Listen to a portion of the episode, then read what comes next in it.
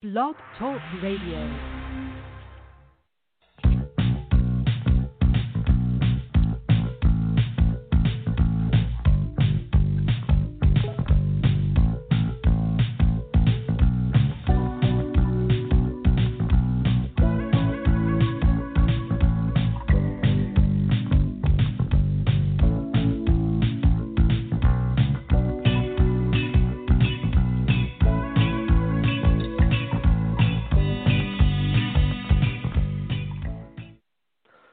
Welcome, ladies and gentlemen. It's Tom Donaldson here on the Donaldson Files, and we have an old guest, an old friend of ours, returning back from the dead, it appears. Uh, Coco, welcome back.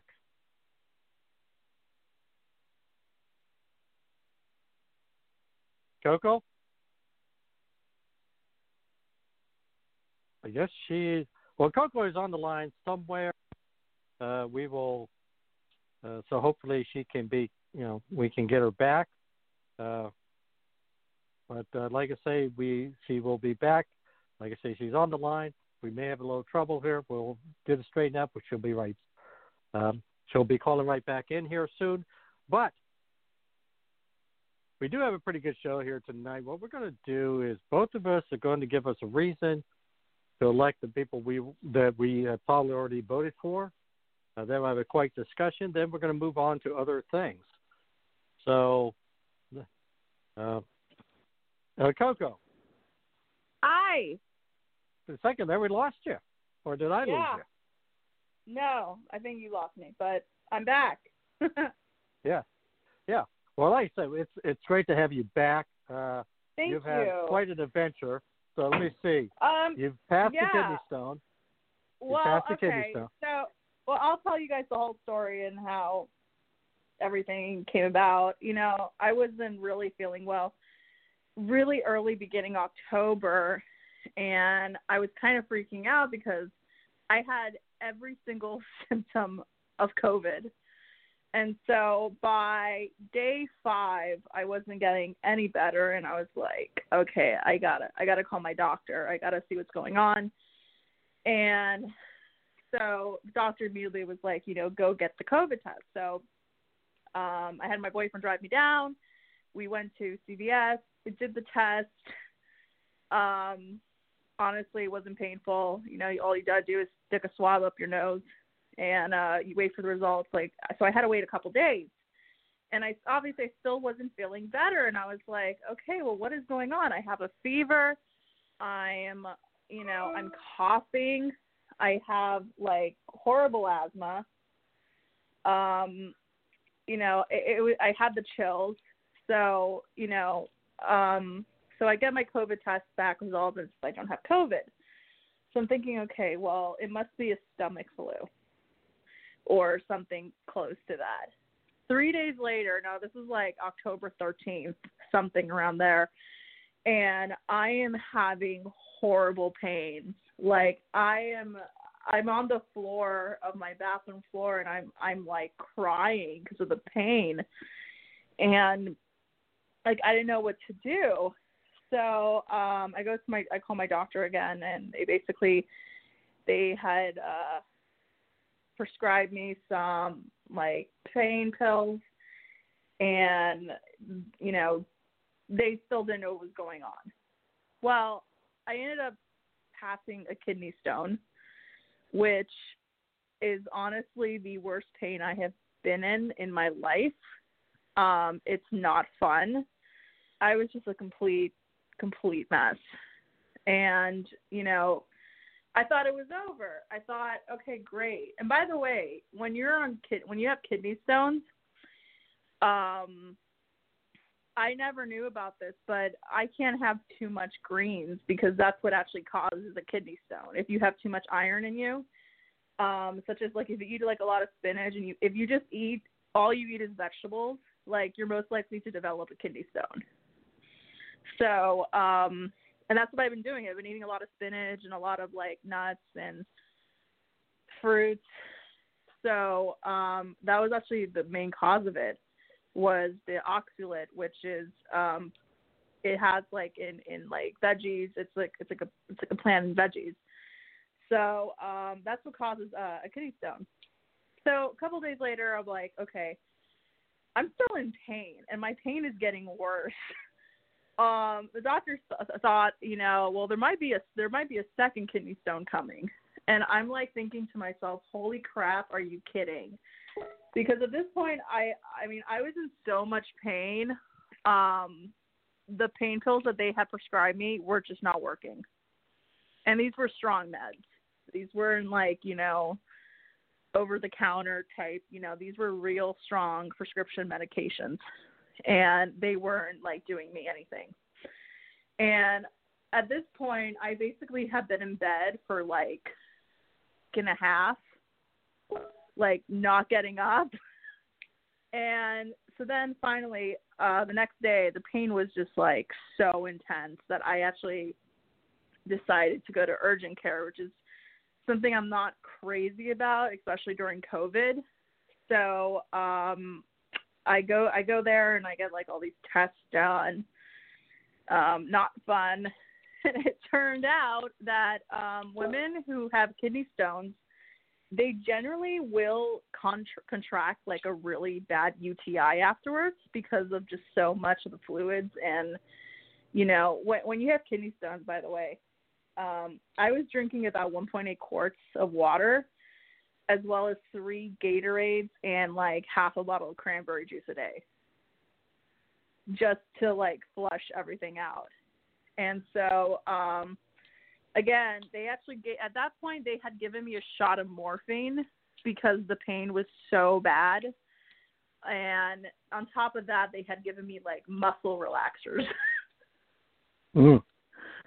So I was I was quite um, out of it for those. It, it it wasn't until maybe like a day and a half ago, two days ago, I actually started feeling better and feeling like myself again. So I basically been sick off and on for the um, two and a half weeks. And not to mention, you know, when you're on bed rest for so long, like two weeks, two and a half weeks, you know, your body also suffers because, like, I literally woke up with, like, the worst, like, it almost felt like I uh, I sprained my back muscle. And I guess it's because since I was I was just on bed rest for those two weeks that I wasn't really moving around. Mm. So now I'm just, like, concentrated uh, yeah. on um, healing my yeah. back. But, um... So, yeah. Yes? No, no, I was just saying, that sounds, uh, yeah, I know exactly what you're thinking when you're in bed all the time. Yeah, it does. Yeah, hurt, you know, your back. It really, and, it really messes your back up. And it was to the point where, like, I mean, I had already taken all my muscle relaxers. So I, I'm just like, I was just popping Tylenol like three, four times a day, you know, just to get some relief. Um, I will yeah. say I did end up watching a lot of movies, Tom, oh, in those good. two weeks. I yeah. think I think it was like I was watching four or five movies a day, or it was probably more. Um, but yeah, if you feel like, I mean, from what what the nurse uh, described to me about kidney stones was like, she's had five daughters, like all natural births, and she was telling me that's nothing compared to passing a kidney stone, and it was big. Yeah. I gotta tell you, like my kidney stone wasn't like small.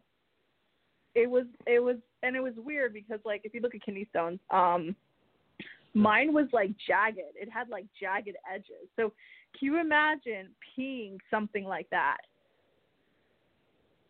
Peeing a rock I did is not basically sure, what yeah, you're I, doing. No, I'm not sure, yeah. I'm not sure. I, absolutely. I, I'm not sure that would be, yes, something uh, I could uh, imagine. But I've well, I mean, the fun, the funny thing, Tom, the funny thing they told me, you you want to know the number one way to get rid of a kidney stone? How's that? A roller coaster, going on, going on a roller coaster. Hmm. Because the movement of your body, it, it somehow, I, I don't know, but they said like seventy-two percent of the time, which is a high percentage, um, going on a roller coaster. If you have, a, if you're if you're trying to pass a kidney stone, if you go on a roller coaster, you're most likely will pass it that day. But I think the worst part is you know, I mean, and I was really glad. I, like, for a while we were scared, like, oh my God, what if I have COVID? You know, like, that really freaked me out. Like, I, I was, I was a total mess. I mean, it's good to know that, like, I figured out what it was, because yeah. it, it could have been so many other things. And you're just like, especially now, I mean, like, I, I would not go to urgent care for anything else unless I was, like, in yeah. agonizing pain. I mean, I was on the floor half the time.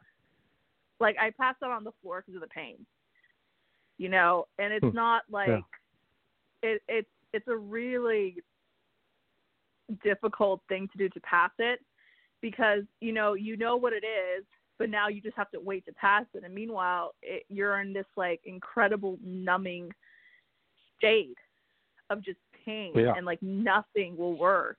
To me, it was like was really horrible.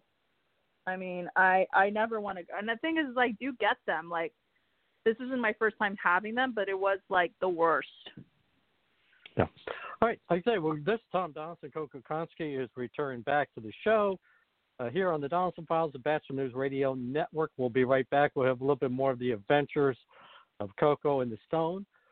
God, that'd make a pretty good plot for a movie, Coco and oh, the Stone. God. and, uh, yeah, so we're going to – then we're going to talk about, uh, you know, Coco is going to give her reasons why – have you voted yet?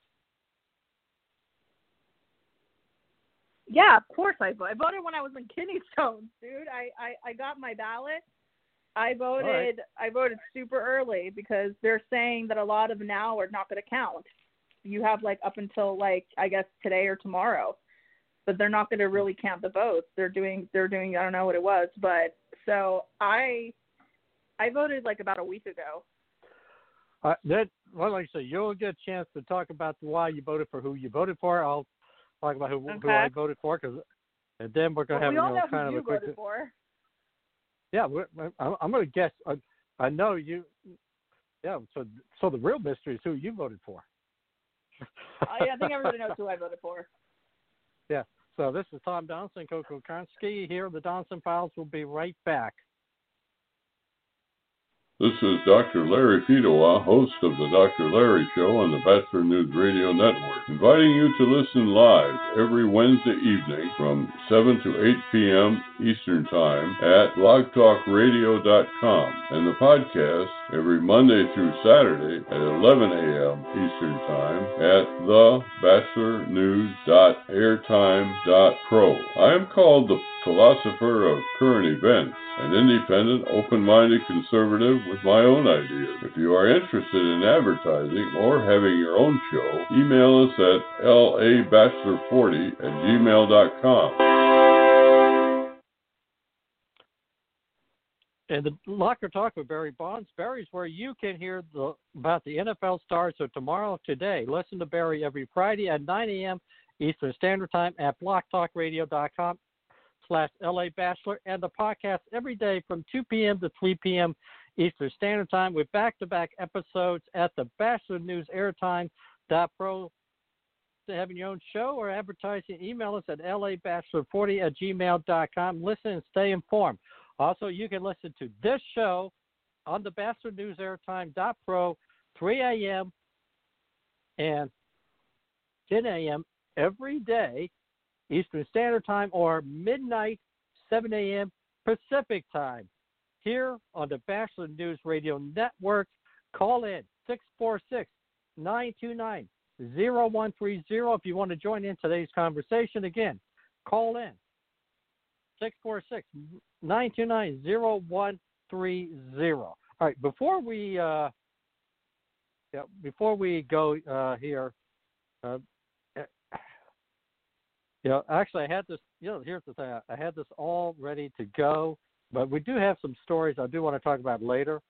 Raccoons break into Redwood, a Redwood City bank, caught with paws in the cookie jar. Or this one. This is my favorite, and we're going to talk about this near the end show, but remind me. Whole Foods is giving away bacon-scented face masks. Wait, what? Bacon scented face masks. Why the hell would anybody want that? Because you can have the smell of bacon everywhere you go with your mask on. That would just make me hungry. Yeah. Well, I'm just letting you know. It's right now, Wholesale Food is giving away bacon-scented face masks. No, thank you. So, so I, I just thought, you know, you know that you can I, now get... I don't understand get... why anybody would want that, though. It's like, first of all, like, I love bacon, but... No, why would I want to smell like bacon or even have the scent of bacon? Like, don't you think the chemicals in there would, would affect your breathing, though? It's, you know, I mean, you don't know what chemicals they did to make it smell like bacon. Well, actually, I didn't even think about the chemicals as it was, but, uh, yeah. I mean, obviously it has chemicals to make you smell like a certain, like kind of like yeah. perfume. It's like, it's not good for you. I wouldn't think that's good for your health. Like, what if someone who's, like, asthmatic and, you know, that that's just dumb in general. I'm sorry. But, you know, just yeah. me thinking about, like, how they made that smell like bacon um, probably can't be too good for you, especially if, like, all you're breathing is that mask. Yeah. Well, I, I'm just saying, I'm just reporting the news. Hormel has now got a bacon flavor mask for people. So... just in case you wanted it, it's now available. And you can take the smell of bacon wherever you go. All right. Okay, now I'm gonna, uh, okay, so I'm going to let you go first because it's ladies first. Uh, so uh, tell us who you tell us who you voted for and why. Well, and why you know, people should follow your advice if they haven't voted yet. I'm not telling people to follow my advice. You know what? You're going to vote for who you're going to vote for, and it is what it is. And um, for me, I this was a first for me. I voted everything Democrat, um, something that I haven't done before. Um, and there was actually a good website that someone told me about, and I don't remember the name, but um, because when you're in the ballot, you know, you're not going to know – you know, your representatives or, you know, just, just, just regular people running, you know, who, what, what, what are they going to vote for? What are their interests? And this web told you um, how they vote. So you weren't just randomly picking some guy that said he was a principal or some other guy that said he was like a volunteer or, you know, you knew, you knew what exactly their policies aligned with. So I found that site really helpful. Um, I'm going to try to get the name of it before the end of the show. So if you guys haven't voted yet, you should. Or I think early voting is, like, super important right now. Absolutely. Um, and, I mean, obviously I voted for Biden and Kamala. Um, I did laugh at the Kanye West because I opened my ballot and it goes Kanye West vice president. I'm like, nope. Um, and then I found this other guy. I guess he's running for the Libertarian Party, Howie something. Do you know who I'm talking about? Tom. Um, the guy's name's Howie, and he, uh, I guess he's running for Libertarian um, yeah. with uh, Jo Jorgensen. I can't pronounce yeah, I can't jo- pronounce yeah, her jo- name. Yeah, Jo Jorgensen. Jo Jorgensen is. The... Yeah, who, who's who's the main guy running? Do you know? Howie. Well, she, she is the she's the one running for president. No, it's the other guy. Well, Howie. Let me see it. Well, well, this is right here. It's Jo Jorgensen for president, Libertarian. Okay. Well, and who, That's all there. Am I thinking Green Party? Am I thinking Green Party right now? I don't know. Let me look this up right now. Is that who I'm thinking? Howie Dor- Doken or something? Darkin? I can't pronounce his name either. Um, anyways, I never no. heard from him before, but apparently a lot of libertarians and Green Party people and a lot of, like, Bernie bros, that's who they're voting for. And mm. um, there was one guy um, on Twitter, and I or whatever. Yeah, yeah Green um, Party. Howard Hawkins. Green Party. Howard Hawkins. Okay. Yeah, Howie Hawkins. It, I just thought that was, like, a really weird name. Um, yeah. So that's what caught my eye. So, like, you know, other, everyone on Twitter is, like, voting for, like, a lot of the, the Green Party, you know. Um, and it, it's it's it's funny. Someone wrote, well, Kamala did what the Green Party could never accomplish, you know, actually get elected. And I laughed at that because it's so true. Um I voted for, I actually found a friend of mine um, who is actually running for, for, uh, for, um, oh my God. He's running for one of the courts, and uh, obviously I voted for him because he is a friend of mine. So, you know, I guess friends vote for friends, and he's a good guy. You know, he li- he aligns with my, my political beliefs. So, um, doing that, you know, um,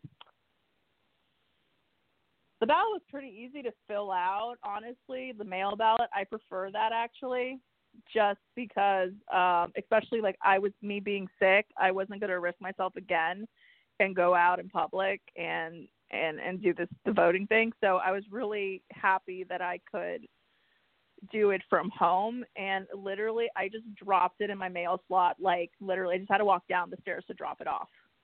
It was super easy for me. So that's how I voted. Um, I like Biden. I, I've always liked him. Um, he's not Warren. He's not, you know, um, Bernie. He's someone someone that I can align my political beliefs with. Um, you know, he's also had a numerous amount of Republicans actually support him, uh, like McCain's. Um, a lot of libertarians have supported him as well. So that's who. That's who. Um, my number one issue was women's rights to choose, and I had to go for him. That that that was who I wanted, and. You know, there was a time where I would have voted for, you know, Warren or, you know, I don't even want to say Bernie because I probably would not have voted for Bernie. Um, but, you know, he aligns with my interests, and I like his messages. I like, I've actually, I've donated quite a bit to him this last couple months, you know, and I've never done that. I've never, I've never actually donated to a candidate before. Like not even Hillary. So I think that has an impact on me as well. The fact that I actually donated like money to him, you know, it's something I usually don't do, but I found myself doing it because I actually, I believe in him and I believe in his message. And I'm not saying like, you know, is it going to change like my, you know, is it going to be better than any other president? Probably not. But to me, it's a step in the right direction, and that's why I chose to vote for Biden, because I, I voted on, you know, my beliefs. You know, I'm technically still a, re- a registered Republican, which, I, which I've been actually trying to change, and apparently uh, every time I try to change it, it just it doesn't go through. So I'm still a registered Republican, so technically I am a Republican who voted for Biden. Um, I... You know, like I said, I, I, I just love his message. I, you know, I I think the also thing that also really got me to really go out and volunteer for him and to, like, vote for him were, like, and I'm not talking about you, Tom, so don't take offense to this, but I saw, like, some really horrible tweets from, like, these conservatives. There was a picture of Biden, and he was kissing his son. You know, it was the picture. And I have that exact same picture with my dad on graduation day. And the fact that they were making fun of him for that, like, it's like, what? It's not okay. Like, you're not masculine because you embrace your son. Like, this is a man who lost his wife, his daughter, his son to brain cancer. And he's hugging, you know, the son he has left. And you're going to drag him for that? If you're going to drag him, like, you know, if you don't like his policies, drag him for that. But to drag a person who's embracing their own kid is just really juvenile. And honestly, that's really what made me vote for Biden. Okay. Well, this is Tom Donaldson, uh, Coco Konsky here in the Donaldson Files on the Bachelor News Radio Network. I will give you who I voted for. So I uh, know you're sitting there waiting with bated breath, wondering who I voted for. Uh, I know Coco is sitting there wondering herself. So, but this is Tom Donaldson, Coco Konsky here on the Donaldson Files on the Bachelor News Radio Network. I never get the flu. My kids don't need more shots. I don't have time. We're all healthy. My asthma's under control. I'm pregnant. I've had the flu. It's not a big deal. My kids are too old for flu. The media is exaggerating. I can fight it naturally. No matter how you build your excuses, the flu can blow your house down. Keep your foundation strong. Vaccinate. Learn more at flu dot gov. A message from the U S Department of Health and Human Services.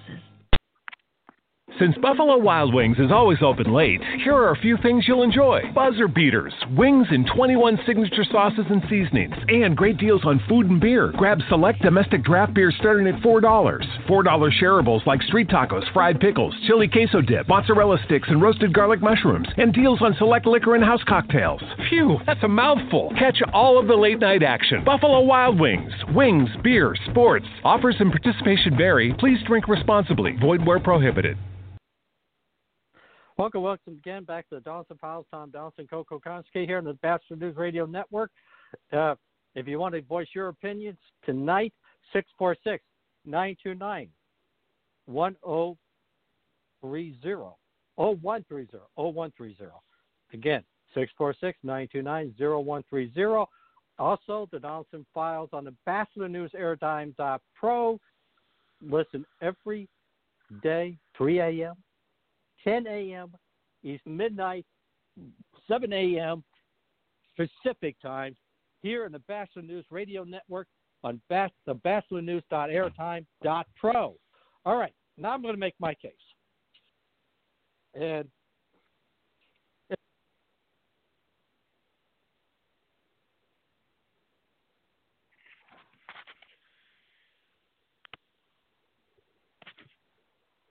yes.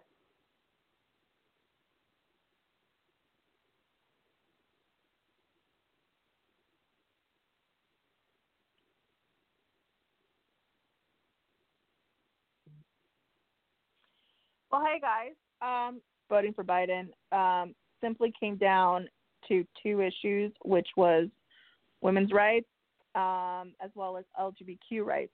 Um, I don't see Trump doing any of that. And even if he said he would, I don't believe him because he is just a total man-child.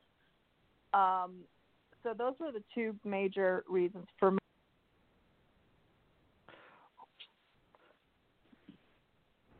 Yeah. All right, this is Tom Donaldson. I'm back here. Uh, sorry about that, folks. Uh, I'm going to apologize. I accidentally did something I normally don't do. I I get, I actually pushed the wrong button and ended up uh, muting myself. But let me, okay, I'll give you the reason why, to me, I voted for Trump. And I'll begin with this particular aspect, and it's And it comes down to this. Number one, if I ever see, I don't view Biden the same way you do. I don't like the guy, and I've learned a lesson over the years. And I view him in this way. If you look, let me put it this way: for several years now, it's been Biden Incorporated. If you ever wanted to see what the swamp, when people talk about the swamp, Joe Biden is the swamp, who's used his position of power over the years to enrich his family and himself, and to sit back and pretend that what we are reading with the Biden Hunter laptop, anybody who's been following this family for years would know this is nothing a new story. This is just the cherry on top of the ice cream, or the whipped cream on top of the chocolate sundae. What we have witnessed over the years, and this came out among all places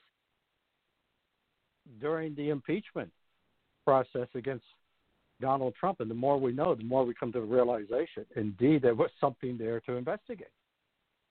Uh, the Hunter Biden did, in fact, profit from a corrupt Ukrainian oil company in which the chief investigator of that company got fired because he literally got fired because the Ukrainians were offered a deal they couldn't refuse, namely, we'll lose, you're going to lose billion dollars of aid if you choose to keep investigating Burisma. We know now about the finding out more and more about China and the connections to China. This is nothing new, but it does detail an issue that comes into play. The second aspect of the is, if you most recently, the Russian collusion hoax. And I'm going to use the word hoax because we now know that both Barack Obama and Joe Biden knew in the July of two thousand sixteen that much of the Steele dossier that was used to get illegal warrants to spy on the Trump campaign, they knew it was fake. They were even briefed to the point that Hillary Clinton may have been responsible for putting the dossier together. These are things, to me, I can't necessarily forgive, because both of these men allowed a lie to be perpetrated when they could have easily have stopped it. All they had to do is say after the election, there's no evidence that there was any collusion for the Trump campaign and the Russians, and yet they chose not to do so. That, to me, is an honor of contempt and disdain for both men. During the Obama-Biden administration, you had the I R S scandal. Conservative groups were targeted by the Internal Revenue Service. You had vice courts abuses. You had the weaponization of the, tre- of the Justice Department. These are things I've talked about. These are things for the past four years have proven to be true. The other aspect is policy. Now, I'm not, and, it's, and again, on the foreign policy side of the equation, under the Biden, Obama-Biden administration, we became, we were less safe than we are today. View it this way. In two thousand nine, Yemen was stable. two thousand seventeen, Yemen had a civil war between the Iranian proxies and Saudi Arabia proxies. Throughout the Middle East, Iranians gained footholds, more footholds in Lebanon, the Gaza Strip, and in Syria.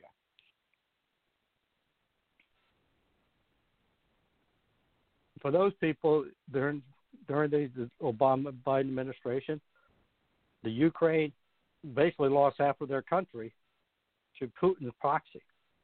The irony that comes into play here, it was Donald Trump that sold the defensive weapons to the Ukrainians.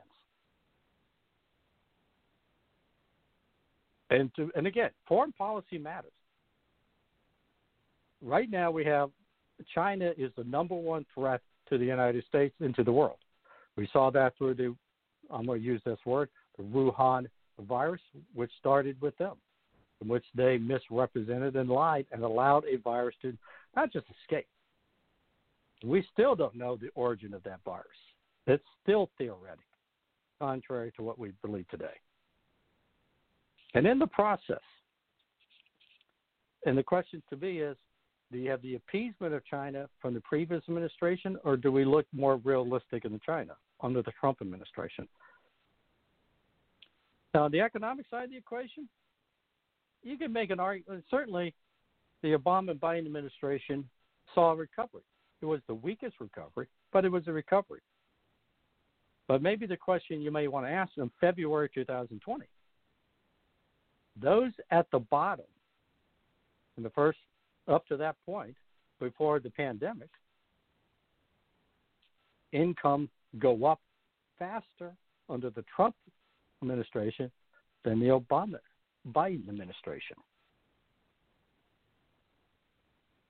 In other words, those at the bottom actually did better. And maybe to me, the last final stretch that, that I would say very clearly is this. We have had a fifty-state experiment dealing with the pandemic. A fifty-state experiment here. You can sit back and we can compare Republican ideas versus Democratic ideas over a stretch of fifty states. And we can also compare the results of a lockdown, mostly followed by Democrats, versus non-lockdown. And I used the word mostly followed by Republicans, even though they were Republicans who were like Charles Baker out of Massachusetts, who followed along what I would call the more blue restrictive economic models. The bottom line is very simple. And, I, and again, and the, and the data will back me up on this. Less people on a per capita basis or in real terms died. They were less likely to be unemployed, less likely to need unemployment claims.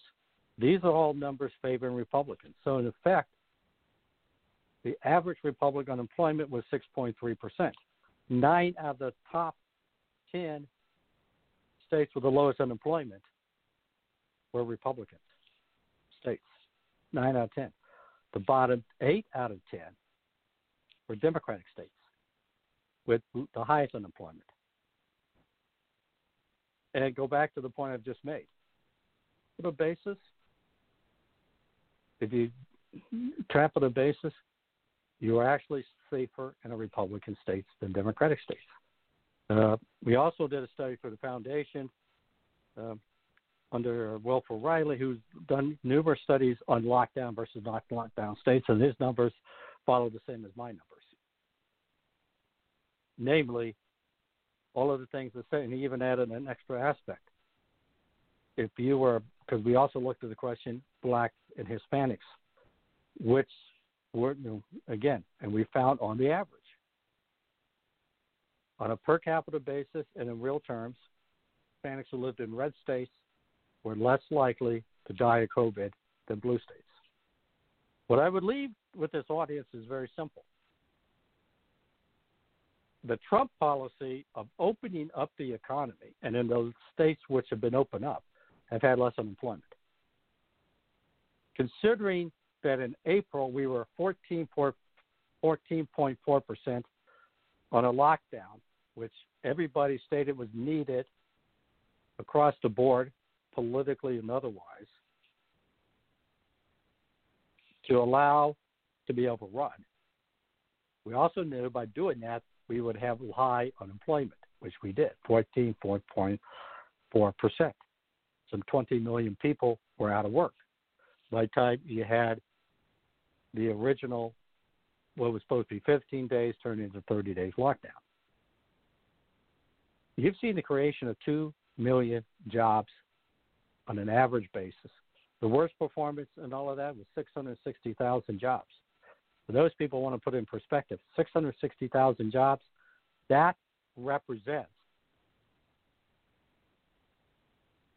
of the average job creation in the Obama and, yes, even the Trump administration. So we're not even talking. We're not even talking average. And we're talking the worst, the worst job creation from May to September were six hundred sixty thousand. We averaged two point two million. sixty percent of their jobs have recovered. And the question I would ask the people, you've seen the fifty-state experiment. You've seen the results there. Which president is going to do a better job of creating economic growth moving forward? And the final analysis, and I think that's a question that has to be asked, because that's a question that can't no longer be ignored, because we are now finding through data and studies that there is a downside to the economic side of the equation, the increase in suicide, the increase in drug addictions, the increase of delayed treatment for diseases, that we will end up killing more people with the lockdown than we would have versus the virus. And my view is be simple. Which president was able to bring some peace, some tranquility in the Middle East? Trump or the Biden, Obama, the Obama-Biden administration? The answer is self-evident. We have seen literally Sunni Arab states making peace with Israel, in effect forming an anti-Iranian coalition with the Israeli, Egyptian military as his back, as the backup against any further encroachment of Iran, allowing the option of the United States to do, to allow the, the option of the United States not to basically use our own soldiers to do exactly that. And energy independence has given us options we've not had before. The same energy independent policies will be threatened by the Biden-Harris administration. This is the reason I voted. I didn't worry about whether a guy tweets bad or narcissistic. I look at the record that you can see, you can compare, and you can ask yourself which president will do a better job in the next four years. The record speaks for itself. This is Tom Donaldson with uh, Coco Konsky, and Coco will have her response on the other side of this here on the Bachelor News Radio Network. If you want real discussions on politics, social issues, racial issues, and other topics, then tune into the Bachelor News Radio Show. Listen live every Monday and Thursday from six p.m. to eight p.m. Eastern at blog talk radio dot com. And if you missed the show, you can listen every Monday through Saturday at eight a.m. and three p.m. Eastern, and every Sunday at five a.m. and three p.m. at the bachelor news dot airtime dot pro. Listen and be informed.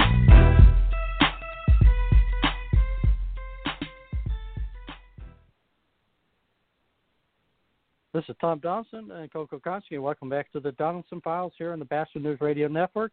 The, the, life, the Life Cafe broadcast for Maximizing Life Family Worship Center, located at twenty-nine twenty East Market Street in Greensboro, North Carolina. The broadcast features a Bible study-like atmosphere while taking a laid-back approach to learning the Word of God, served with a free continental breakfast. Listen to the broadcast every Saturday evening, five p.m. Eastern Standard Time at the bachelor news dot airtime dot pro.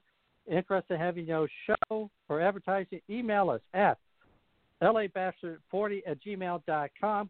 Listen and stay informed here on the Bachelor News Radio Network. And don't forget on our show, three a.m., ten a.m. every day on the bachelor news dot airtime dot pro. You got, we got about seventeen, eighteen minutes left.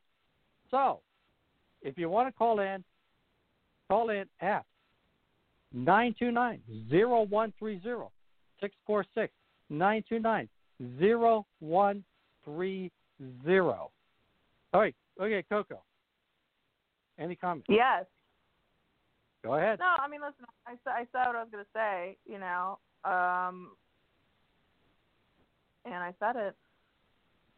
Well, let me ask you a question, because here's the thing. I mean, you, I mean, we rarely talk about the accomplishments we've seen in four years. We've, and my question I'm going to go back to you is this. Any compliments? I'm sorry. I'm sorry. I'm not going to. Well, I'm not going to get into like something I don't believe.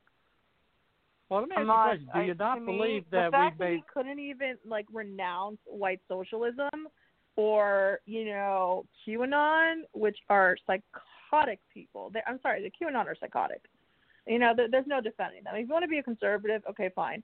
The minute you start with the whole QAnon, like J F K Junior still alive, you know, you lost me.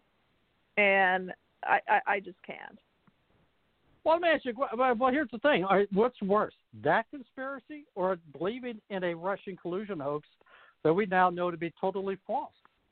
No, you I mean, don't know look, it's been totally false. I'm sorry. But like you, wait, you know, Fox News, Fox News can say what they want to say. You know, I mean, that's cool, whatever. You know, but to me, it, it, he he is just such he's such a man child. Like that that's what he is. He's he, like he, you know, he he storms off. He you know he berates. You know, there's no there's no actual um, leadership.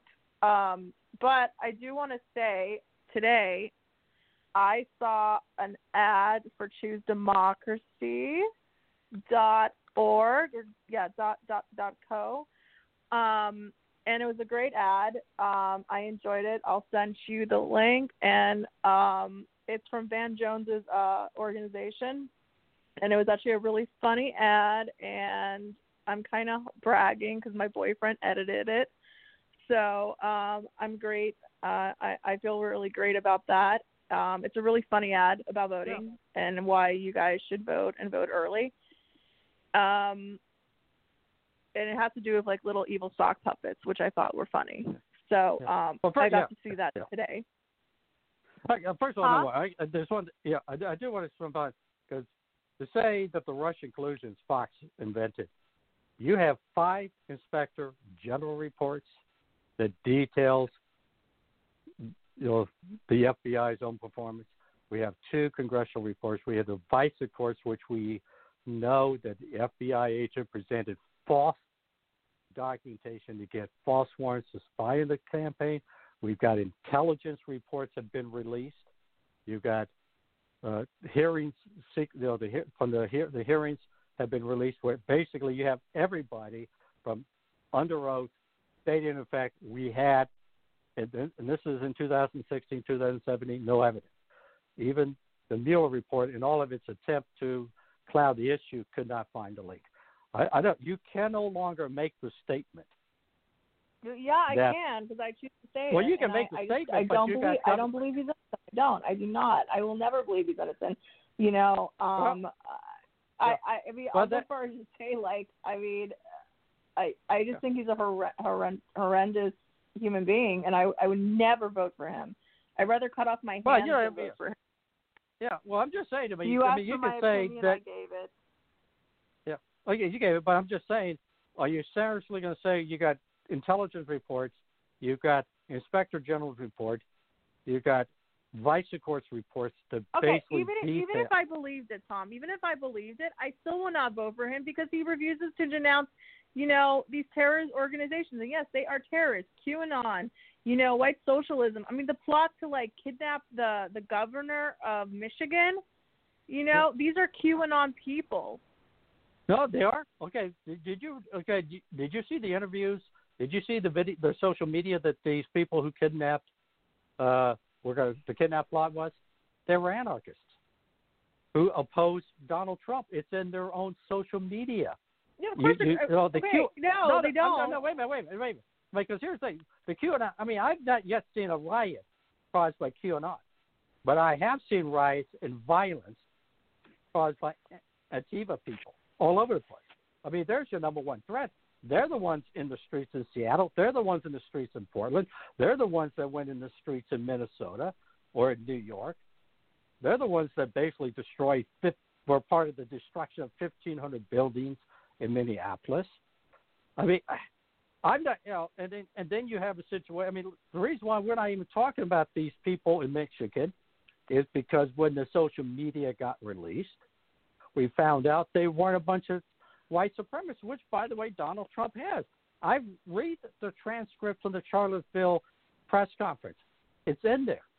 Listen to that, the actual debate where he said twice he denounced it.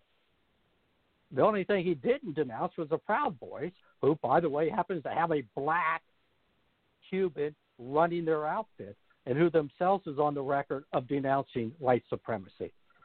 If that's it. And so I, I'm, I'm sorry. I mean, I'm at a point. I mean, I, I'm at this point where if we're going to look at conspiracy theorists,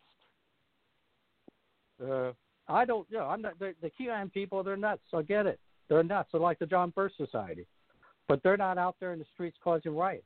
ANTIFA is. They are the ones doing so. All right, go ahead. Hello. Yes, I'm here. Yeah. Oh, okay.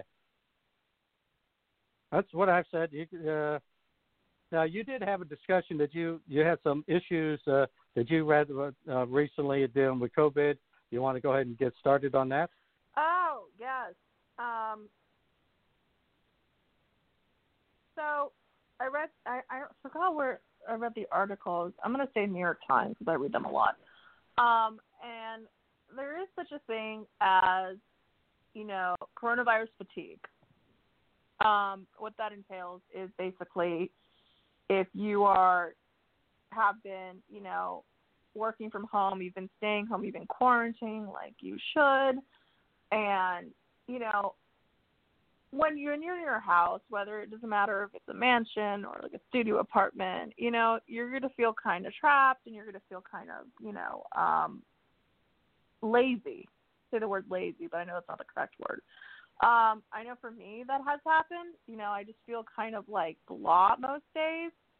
So um, I started researching this actually, and I found out there is a thing. Um, a lot of people are experiencing fatigue, um, and not just like kind of your regular fatigue, but more so like like getting out of bed or you know. really just becoming more and more tired than normal, which which I can understand because, you know, before like you guys were people were going out and you know, you know, you would meet for lunch or you would do something active. And a lot of people aren't really getting as active as they should be. Um, I know like some days like I just don't work out because again, I can get a little lazy. Or like even just like like kind of like cleaning up your, your place or whatever, you know, you got you kind of have to do it. Um, but some people are experiencing what it's called like COVID fatigue, you know, getting just really tired, you know, and it kind of makes sense. Like I said, you're, you're home, you know, a lot, and, you know, there's only so much you can do to try to stay active. So I thought it'd be kind of interesting to talk about that. Well, you know, that makes, but here's the thing, that makes sense in this regard. Uh, because if you get yourself in a habit of not always being active, you make the point, you know, not getting, you know, you maybe you're getting out of the habit of working out. Uh, or you get out of the habit of doing things, and you're just at the, you're just staying home all the time. Uh, I see that. I mean, I do see that. That's, I mean, one of the things I did, I mean, one of the things I've been able to, you know, I try to do is get outside, you know, move around and get and do strictly for that reason. Because there is, I, I don't know about you, but I, you know, for a while, you know, when, you know, at the beginning of this, I would have that closed-in feeling. I don't know about you, when you, when you just feel like you're surrounded by just four walls, and you, and it, it drives you nuts. You were, you know, you, you, I, I, I tend to be a pacer to begin with, and it's, you know, and it would be un, uncommon for me to pace, you know, around the, around the house just to get out. And I understand that. I mean, you know, what about yourself? Because I know you originally were in a small, when this broke out, you were in a much smaller apartment yard right now. You know, how did that come? Right. You know, both. Yeah, I mean. I mean, so, yeah. Like, I still, I still, I go for walks. Um, I go. I'm going hiking. You know, um, I do that, but I'm away from people. Like, I don't interact with people at all. Um. But, like, yeah, like, some days, like, I see it, I'm just like, ugh, I don't even want to get up right now, you know? Um, and, like I said, a habit takes, like, what, thirty days to, to break in? Yeah. Yeah, that's right. I mean, it's, I, I think, I, that's it, because this, I mean, I agree with that, and I think that, you know, there's, there is that aspect that uh, you, you know, you bring up, that, uh, you know, that you, you bring up, and I do, it does make sense. Because here's the other aspect. I know a lot of, you know, working from home. I don't know about you, mm-hmm. but I, I need I do need human contact. It's, you know, one of the things. Well, I think office, I'm not going to go out and risk that. Like, I'm sorry. Yeah. It, it's like, yeah. it's like I, I got to tell you something. It's like, you know, uh, a couple on Facebook, actually. You know, there were these people, it's it's, it's a Facebook group um, from when I used to live in Virginia, and they were, like, all outside in line um, waiting, you know, to buy some liquor, and nobody had a mask on, and I don't care if it's three or four people in line, like, put your stupid mask on, Jesus. You know, if you have to require in the store, then, you know, I mean, yeah, it makes sense. And I actually, I only, I only wrote one word. I only wrote like one sentence, Tom, and they actually blocked me from that group. All I said was wear a mask, and mm-hmm. it, people just like went completely apeshit. Um, but yeah, like I, I that goes, that's my whole point. Like I, I just wouldn't like if I'm going out, I have a mask on. Like even when I go hiking, I have a mask. Like it's, really? To me, you, like you, if, if I have asthma. If I am a person that has asthma and I can still wear a mask and breathe fine, then no, there nobody else should have an excuse not to. Well, let me ask you a question, because seriously, I when I work out, when I walk, I work out. I don't wear a mask, other than in Pilates, because it's required. But the chances, let's say, if you're outside, the chances if you're outside hiking, the chances of you uh, getting something is slim to zero. I mean, even. Because the number of people you're going to be close to are going to be, at least I don't know where I'm at. It's, I just didn't know gonna... masks were a political um, statement. Yeah. I literally just think it's for health. But apparently that yeah. Facebook group thought it was a political statement or something. Yeah. yeah. Well, there's, I mean, there is that. I mean, to me, my view of the mask is depends on which studies you want to read. You know, I, to, I, to, me, I, to me, it's a marginal benefit. There are places where I'll wear it. There are places where I won't wear it because I don't view it. Like, for example, if I go outside and run, if I go outside and walk, I'm not going to wear the mask. It's, it's, it's the chances of me getting anything outside is zero. I don't wear a mask in the car. I wear a mask. I will wear a mask, let's say, in the grocery store. I'll wear a mask in the, you know, in the, you know until I eat. Part of it is because it's required, and part of it is uh, I figure it might give me a marginal benefit. But beyond that, uh, you know, I, you know, I, I'll be honest with you. I mean, there's times and places where it could be appropriate. There's times and places where, quite frankly, I'm not all that sure. You know, like I say, outside, uh, I'm not sure. I like to breathe when I walk. I mean, I know, uh, you, I know where you're coming from, but it, to me, I have problems breathing when I work out. Outside, if I'm running outside, I'm not going to wear the mask because I can't run a mile or a couple miles without being able to breathe. And even in Pilates, I have to take breaks in Pilates, take the mask off, just so I can, you know, I go in another room, you know, like there's like two different rooms that you can. So I go in the empty room, take my mask off, get a breath of air, go back in. But I know, you know, obviously, uh, you, you know, I know where you're coming from on this. Uh, so, so what projects are you now working on?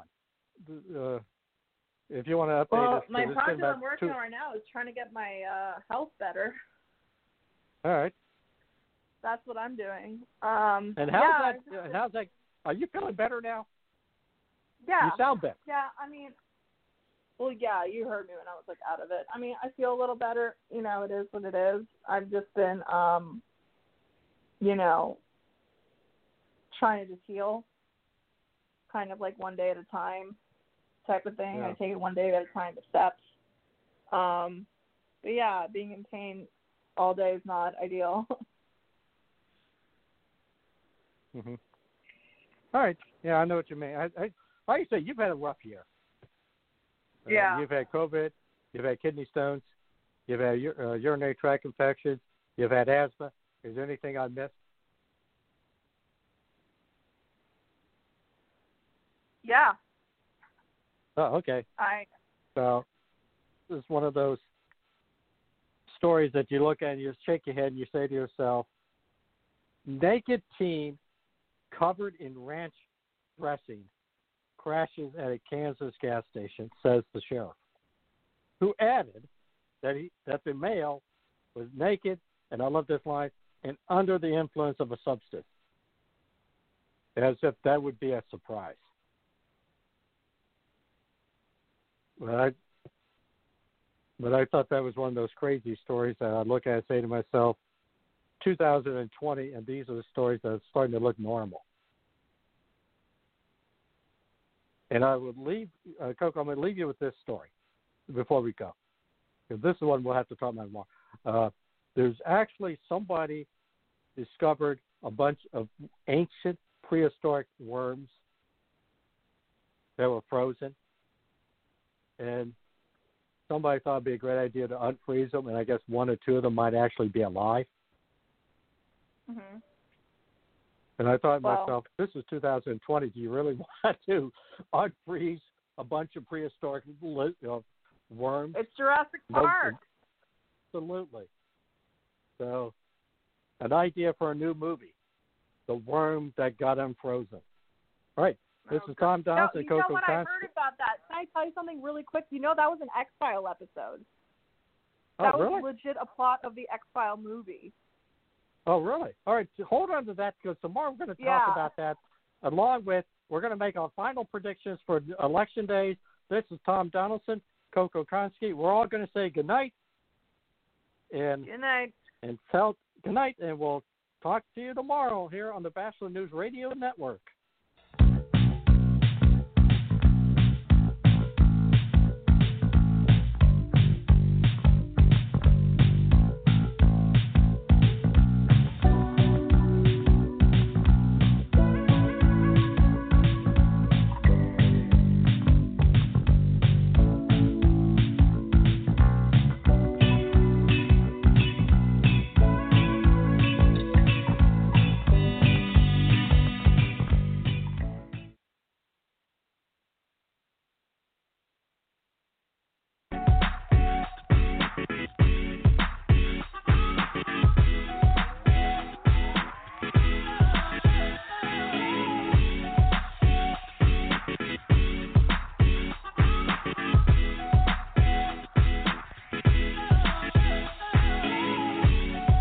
police union says they need more officers on the street and support from the city to stop the violence. They've been getting vocal support from President Trump. Now they're supporting him back, endorsing the president during a rally at his New Jersey golf club. And it's an unusual move for the union, sparking controversy today. News four's Anjali Hemphill on the Upper East Side with the fallout. Anjali. Well, the union president says he can't remember the last time the P B A ever endorsed someone for president. And New Yorkers we spoke to say they're not so happy about it. I was really disappointed. Reaction tonight from New Yorkers after a hearty endorsement from the N Y P D police union Friday night for President Donald Trump. In the New York City P B A, Mister President, you earned the endorsement, and you've earned this endorsement. I'm proud to give it. The Police Benevolent Association, representing around twenty-four thousand New York City police officers, made the announcement from Trump's golf club in Bedminster, New Jersey. The president also expressing his admiration and appreciation for the department. I've admired you my whole life, my whole life. I watched you do a job like nobody else. Nobody else has done it, and... Uh, Truly, you're the best of the best, and I'm grateful, and I'm very happy that you're here. But some aren't so happy. Representative Alexandria Ocasio-Cortez tweeting in part, quote, "Does anyone else see a potential problem with police unions promoting preferred candidates for office, or is that just me?" New York City Councilman Donovan Richards also sounding off. It's shameful. It's deplorable. Um, and I would I would urge the, the members of that union to certainly speak up. There have been calls for police reform following large protests and clashes with officers in the city after the death of George Floyd. And New Yorkers who spoke to News four say they're disappointed to see the police union taking a step backwards. As a law enforcement group, to endorse somebody who is known to break laws, to violate the Constitution, it's just really wrong. I, I, re I really do believe that um, that endorsement actually hurt the relationship with police. The police union chief should be saying, "Hey guys, we we really need to come together. We're serving these people." And that's not Donald Trump's. Uh, that's not his objective. Now, it is important to note that while the union endorses President Trump, we still don't know how rank-and-file officers feel about it. We have reached out to N Y P D but have not yet heard back. Live on the Upper East Side, Anjali Hemphill, News four, New York. Hey, we want to welcome everyone to You and the Law on the Bachelor News Radio Network. Uh, I'm one of the co-hosts of the show, Chief Green, and beside me is my co-host, the esteemed, the most honorable Chief Swag. How you doing today, sir? Hey, man, I, I'm I'm doing good, man. Keep going, keep going. Keep going. You, well, you, you, you know, you're leaving things out, man. Come on, man. All right. I, I mentioned, the most, you know, the honorable Chief Swag. Thank you, you know, man. Is I there, appreciate is it, that. Is... all right. All right. All right. Well, hey, we, we are glad that our listeners are listening to us uh, this afternoon that uh, on uh, the Bachelor News Radio Network, uh, listening to You and the Law. We've got an exciting show uh, for our listeners uh, today, and uh, Uh, you heard a uh, audio clip of a news uh, out of New York on the uh, police union in uh, New York uh, endorsing uh, uh, Donald Trump uh, with his uh, re-election bid for president. And so today we, uh, Keith, we're going to be talking about uh, there's been some backlash uh, with this endorsement. And uh, especially from our, you know, from black police officers uh, who uh, who broke from the unions over uh, the endorsement of Trump. And so we're going to be talking about uh, politics and police unions, or uh, are there conflicts uh, of interest in supporting a political candidate, uh, whether it's a Democrat or a Republican. Uh, you know, we don't want our audience to think that this is just, you know, just on uh, the current president, but should any police union endorse any political candidate, especially at the highest office, uh, you know, for president of the United States, because it seems that they're, um, with everything that, that's going on, Keith, as you know, with police reform, um, it, this is a, it's a hot topic. So I think this is going to be a good show. Yeah, man, I will tell you, my belief, and it's always been, you cannot do that. Uh, police uh, associations, unions, uh, any type of uh, organization that deals with public safety should not endorse any one candidate. Uh, that's the rights of their individual members.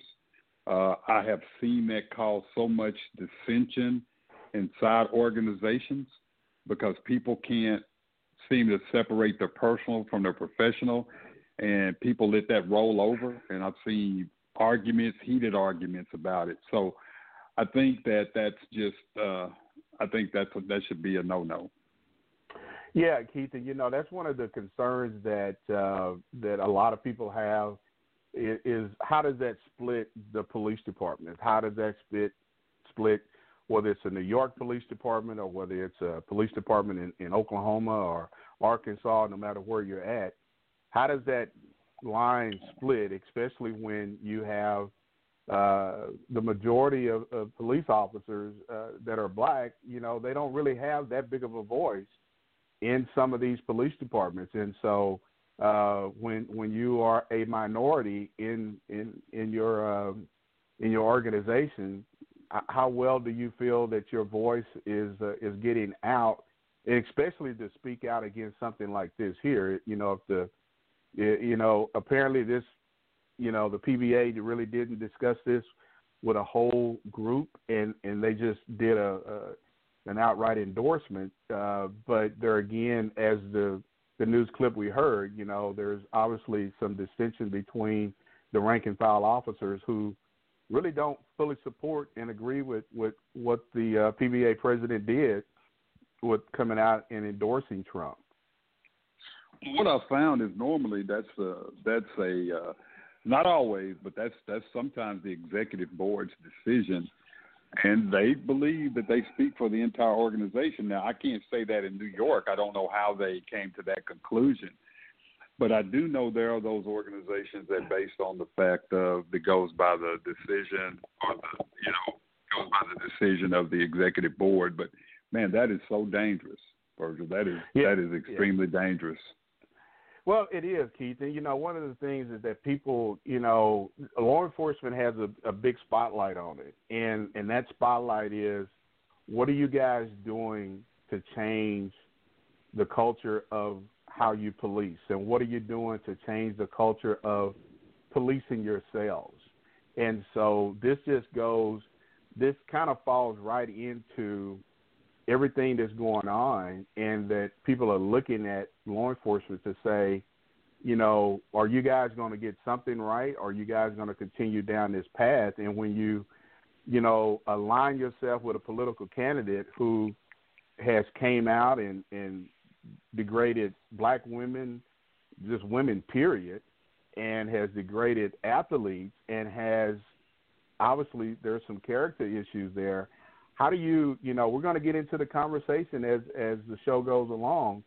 How do you, uh, how do you align yourself with somebody like that, especially when he is the chief law enforcement officer in the country, and especially when you're trying to do everything you can to change the, the public perception of, of policing in America?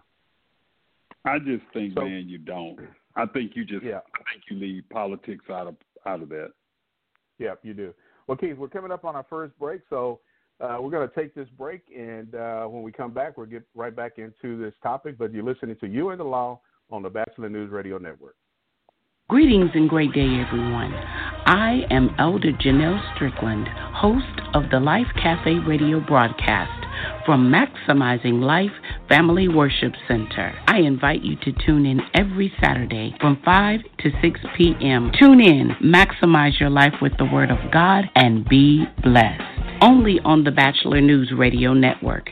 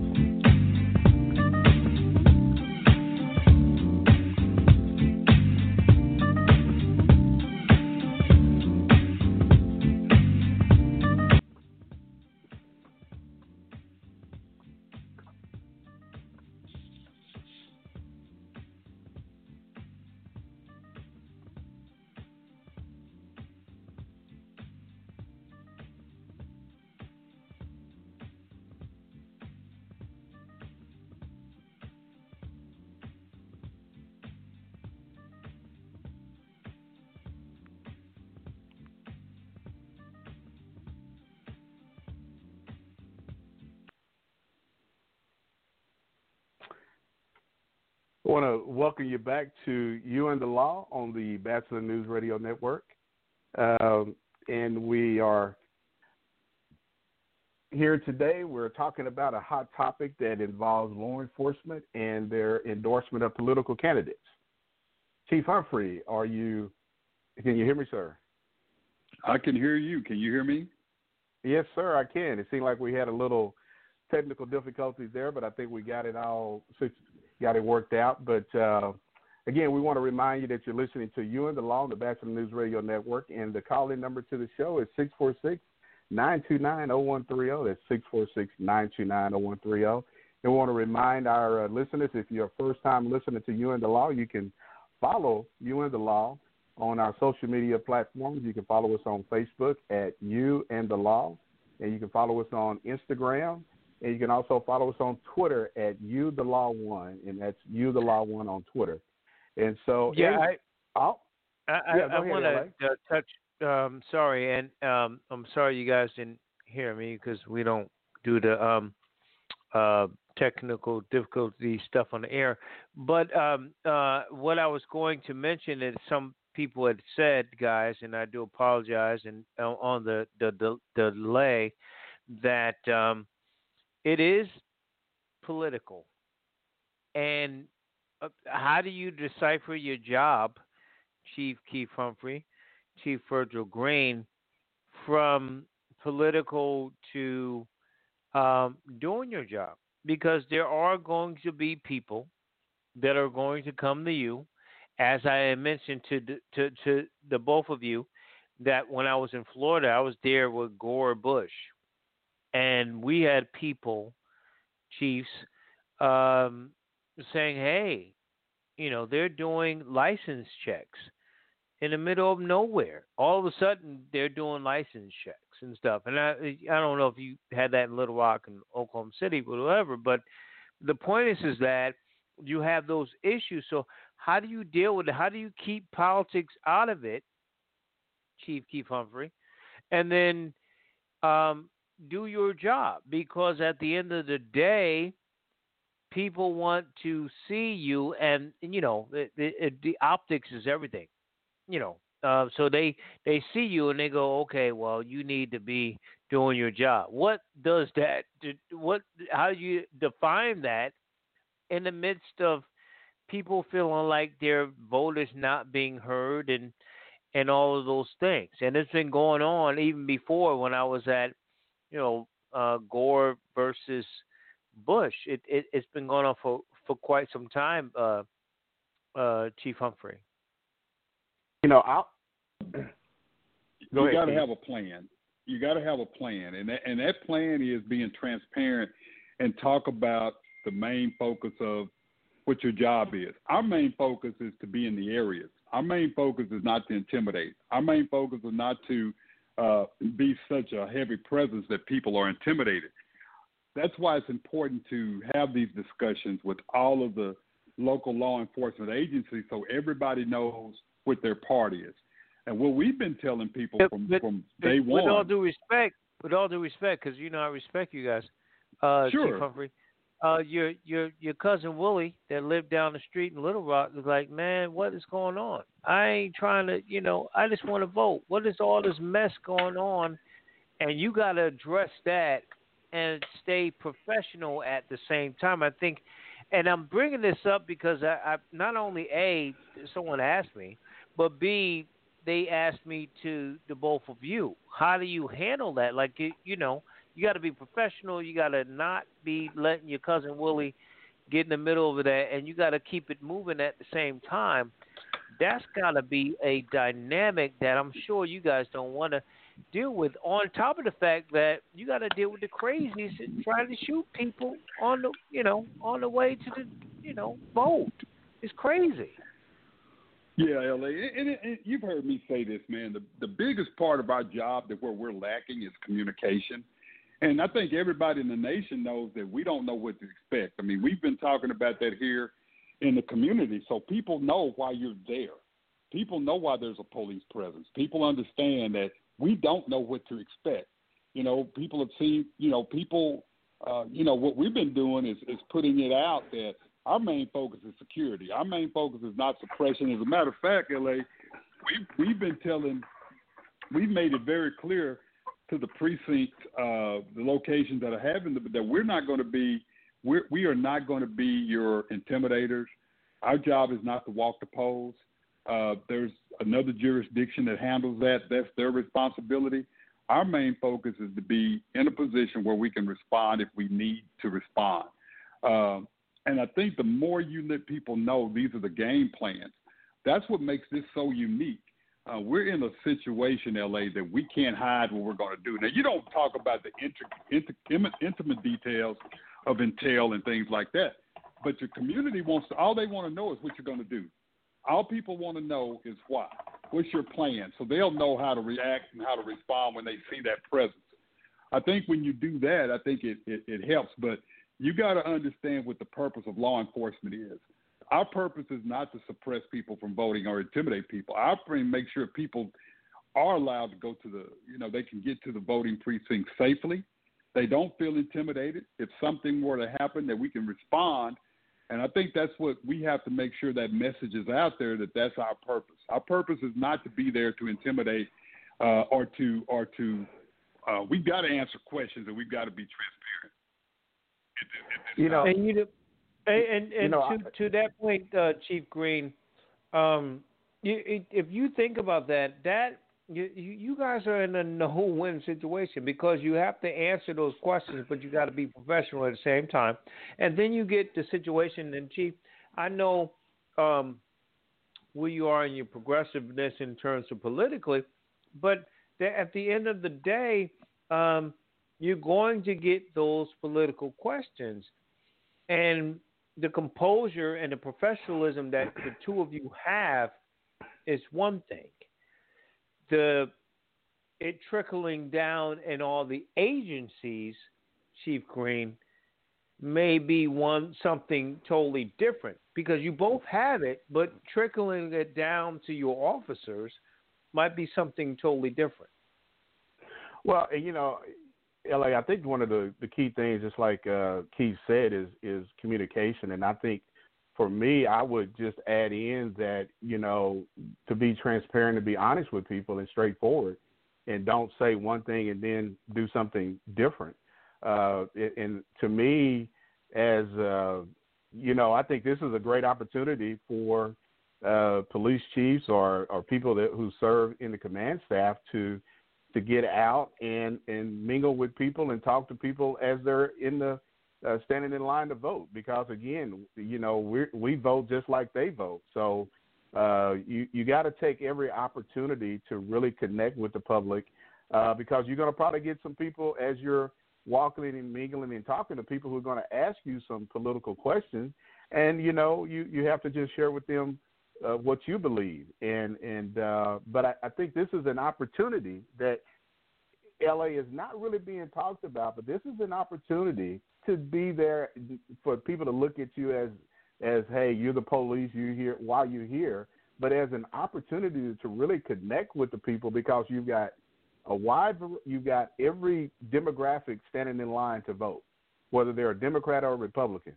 And so I think this is an opportunity to, to really connect with the people and show them that, hey, I'm here to answer your question. This is, you know, we're not here to really, we're, we're not here to to say we're checking any I Ds or anything like that, but we're just, we're here with a group handing out pizza, or we're here with a group handing out whatever it may be. But again, I think this is an opportunity to really do some good community policing and, and, and talking to people in your in, in the communities that we serve.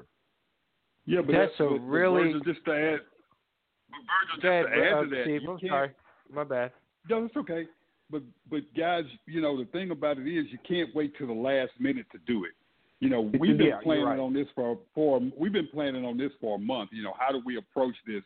How do we keep everything safe without a heavy presence to To, to make people feel intimidated. And so you got to continue to say that. You got to have an operations plan. That's one of the things that's very important. The chief has to look at that ops plan to make sure that everything he's telling the community, everything that they've said in those meetings, that those are being carried out. And then you got to hold all of your command staff and then lieutenants and sergeants that this is what we're going to do. This is what's needed. This is what I expect. You've got to do that. But you also have to have a contingency plan in place in case something doesn't go the way that you hope it goes. So so it's all about pre-planning. It's all about communication. It's all about talking to the neighboring agencies and talking to your local government officials so everybody's on the same page. Uh, the meetings that we've had recently have been with the uh, person who's over the voting in Pulaski County and the sheriff and the uh, Arkansas State Police and, and the other neighboring agencies. We've had that so we're all on the same page.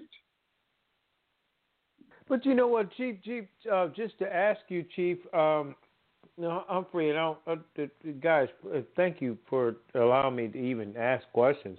Um, uh, it, it, if you're talking about if it's been, you know, you got to get this ahead of time, you're going to get, like I think what Chief Green, the, the topic has been with the guy occupying the White House is that you're going to get people, Chief Humphrey, that says, thank you for your service. And you may say you're welcome, but they may, you know, agree with the guy occupying the White House, which you uh, you may or may not agree with. So how do you handle that? Because then they're lying. They're thinking one thing. They're thinking the policing. And again, I, I'm just looking at the, the, the bigger picture, Chief Humphrey. The fact is that if you're if they're in line and they go, thank you for your service, and they're the guy who occupies the White House voter, and you, I'm not saying you do, is that you may not agree with that, then the policing, there's a disconnect in the policing. I guess what I'm saying, guys, is that they're thinking, okay, yeah, thank you. And, you know, the guy occupying the White House, Chief Humphrey, says, you know, if you want to bump their head on the way to the a police car, that's okay. Like, and that you may not agree with that. So how do you, again, just from a P R standpoint, how do you deal with that? If they say, hey, thank you, Chief uh, Humphrey, for your, your service and what you're doing, and they don't believe, but, you know, agree with you politically, how do you kind of have that conversation is what I'm saying. Well, you d- you don't have that conversation, L A. You can never, as a police officer, as a police chief, I can never get caught up in the politics. Uh, if someone has on a Trump shirt, someone has a Biden shirt, you have to t- you have to have those neutral conversations. You know, hey, I see you guys are out voting, and you try to change the conversation. If it gets to the point of, well, who did you vote for, then you basically have to say that, you know, per policy, I can't discuss that. And, and that's the, my main focus here is to protect. So you can never go there. You can you can never go there as a police officer. I can never go there as a police chief, no matter what. And my focus is, you know, you and I have talked about this before. How do you make a decision, or how do you how do you uh, how do you handle when you have a white supremacist group coming in town? Whether you agree with what they do or not, your responsibility is to provide them the same protection as anyone else. Or if they get out of control, arrest them or provide the same type of enforcement that you would have had. You don't, you don't pick and choose. So you don't have those conversations about, you can't have those conversations about politics. You just can't do it.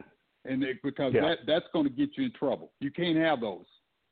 Yeah, yeah exactly. And you know what, well, hey. to, to, to you just, uh, um, um, uh, Chief Green, just to, to answer the same question, I know you're going to go to the break and stuff, but just to answer the same question.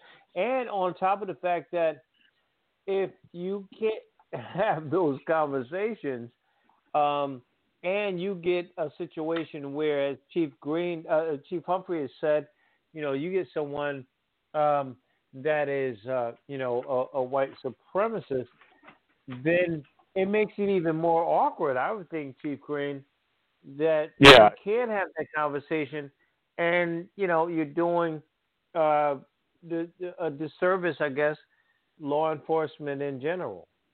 Exactly. Well, L A, you, you, you make a good point, but hey, you want to? We're gonna take this quick break, and we'll after the break, we'll definitely pick back up and get into this hot topic of what we're talking about today. But you're listening to You and the Law on the Bachelor News Radio Network. If you want real discussions on politics, social issues, racial issues, and other topics, then tune into the Bachelor News Radio Show. Listen live every Monday and Thursday from six p.m. to eight p.m. Eastern at blog talk radio dot com. And if you missed the show, you can listen every Monday through Saturday at eight a.m. and three p.m. Eastern, and every Sunday at five a.m. and three p.m. at the bachelor news dot airtime dot pro. Listen and be informed.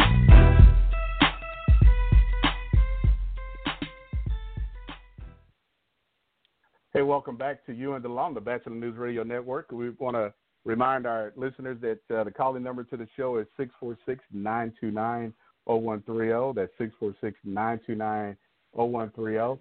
And if you're just now catching us uh, in the middle of, of our show, we've got a, a very good topic that we're talking about with, with our listeners. And uh, the topic is, you know, we've had some uh, black police officers come out, Uh, and they were not very supportive of their police union coming out and endorsing um, Trump, uh, his re-election bid for president. So uh, this is a conversation that has been uh, kind of going on in the law enforcement community, and we're talking with you, our listeners, about it. So if you've got some comments uh, or questions, uh, please feel free to call in uh, to six four six, nine two nine, zero one three zero and let the uh, producer of the show Uh, know that you want to come on the air and talk with us, or if you've just got a, a comment, uh, leave a, your comments uh, in the chat room, and we'll definitely get those. But, uh, Keith, this is a good topic, and we've got L A who is, is running everything, running the boards, man, and he is uh,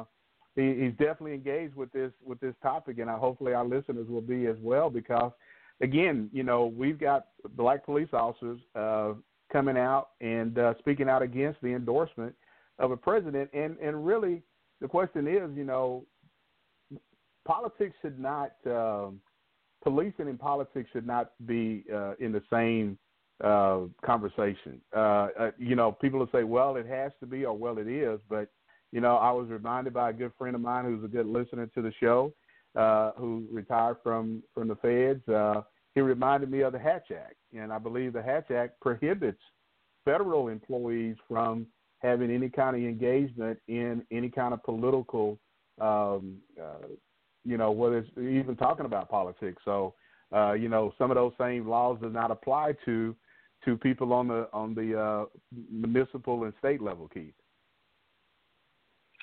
Yeah, you know, man, it's it's it's uh, this is just a very controversial topic, and uh, you know, it, and, and that's it why we ha- be. And, and that is why we have in the top. You know, you, like you said, it's a controversial topic, but it really shouldn't be. But, again, this is a topic that I think, especially our black people in the in the black and brown communities, uh, have not really heard a lot of police talk about it. So I think that's why it it, it definitely raises the eyebrow of, of the listeners. Yeah, it, hey, it, it I, is, and, and it, it does. Go, go ahead, L A. Chiefs, uh, I, I didn't mean to interrupt, but I did get an email from someone that says, do you have strength in numbers on the black side um, when it comes to uh, going against what a strong um, union like the New York union that endorsed uh, Chief Humphrey, that endorsed uh, Trump in New York? Do, is there strength in numbers in there? Or you just kind of do what you're doing, I guess, what they're pretty much asking. Uh, Pernay was a, a Janaica in um, Boston.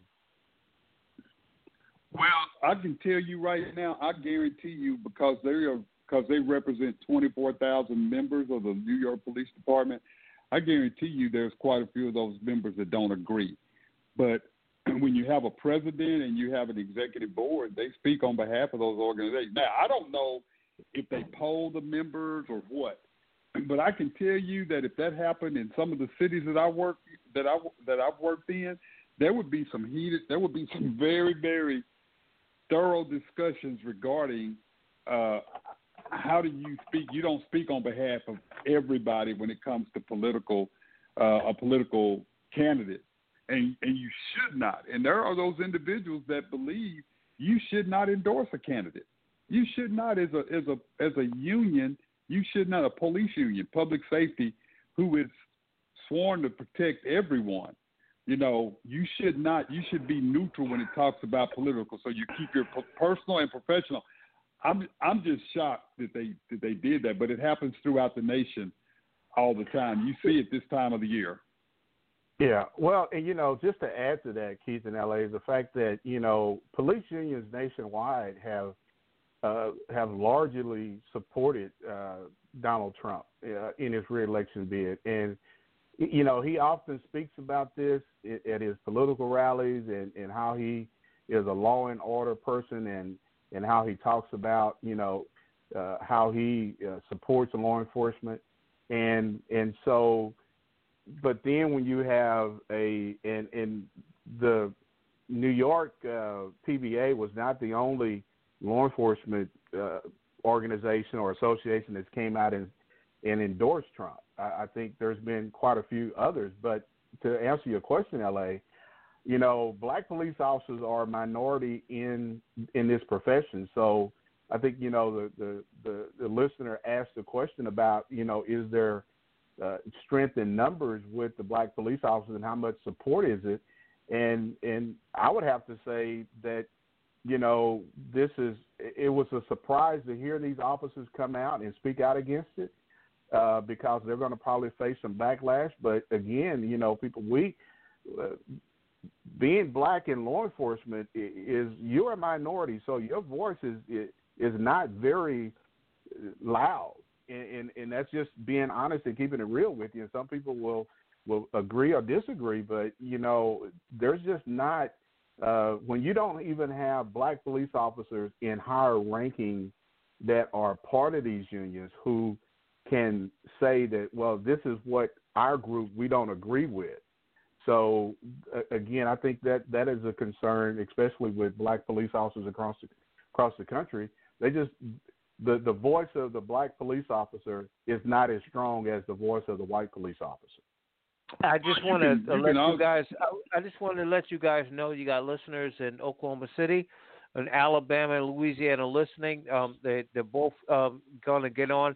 The one Chief Humphrey um, comes back and asks to you, and you could finish up what you were saying. I'm just reading the stuff. Um, uh, they ask that, you know, uh, how do you look look yourself in the mirror? And again, this is, I mean, it is what it is, criticism. Or uh, how do you look yourself in the mirror if you don't come out against what you don't believe in?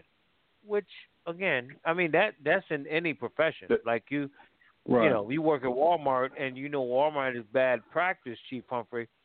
Then if they're doing something bad, people know if they're grown, I guess what they're saying. If they're grown, you know right. What's bad, what's good. Then why don't you endorse what's good and, and not, you know, endorse what's bad, I guess is what they're well, saying. Well, I do. I do that, and, and, and cities and police departments have policies that are very strict in talking about you will not discuss politics or endorse anyone on duty while in uniform or doing hours. Now, when I'm off duty, I can do I can do what I as far as po- politics. If I want to endorse somebody, if I want to wear a shirt, I can do that. But the policies are very strict. Uh, cities have policies. Uh, I can't see any city, especially major cities, that don't have a policy related to political endorsements. Uh, there are some cities that say you can't even put a sign in your yard if you work for city government. And so that's what keeps you from doing that on duty. Now, off duty, I can I can express what my beliefs are. I can express what I feel about a candidate. You know, I can I can wear what I want to wear. If I don't agree with a candidate, I can express that. I can't express that when I'm under the confines of my job. It's as simple as that. So I'm, I'm, I can, I can speak out against what I don't, what I don't agree with. There's just a time and a place to do that. But remember, well, I know, still have a job to do. I still have a job to do, and that job yeah. has to be neutral. When I'm, when yeah. I'm in a uniform, when I'm, when I'm on duty, that job has to be neutral. I cannot speak on behalf of a political candidate. But when I'm off duty, I can do that. I can say I'm going to vote for this person. This is why I don't agree with the way this ha- this is handled. I can do that, but but like I said before, you can't do that when you're on, on the job because that rolls over into the job which can cause problems not only internally but out in the community also. Yeah. Well, I want to even get into uh, something that uh, somebody said to, to Chief uh, Green and Humphrey, because it, it really, I mean, I know you guys, so I'm not going to get into it.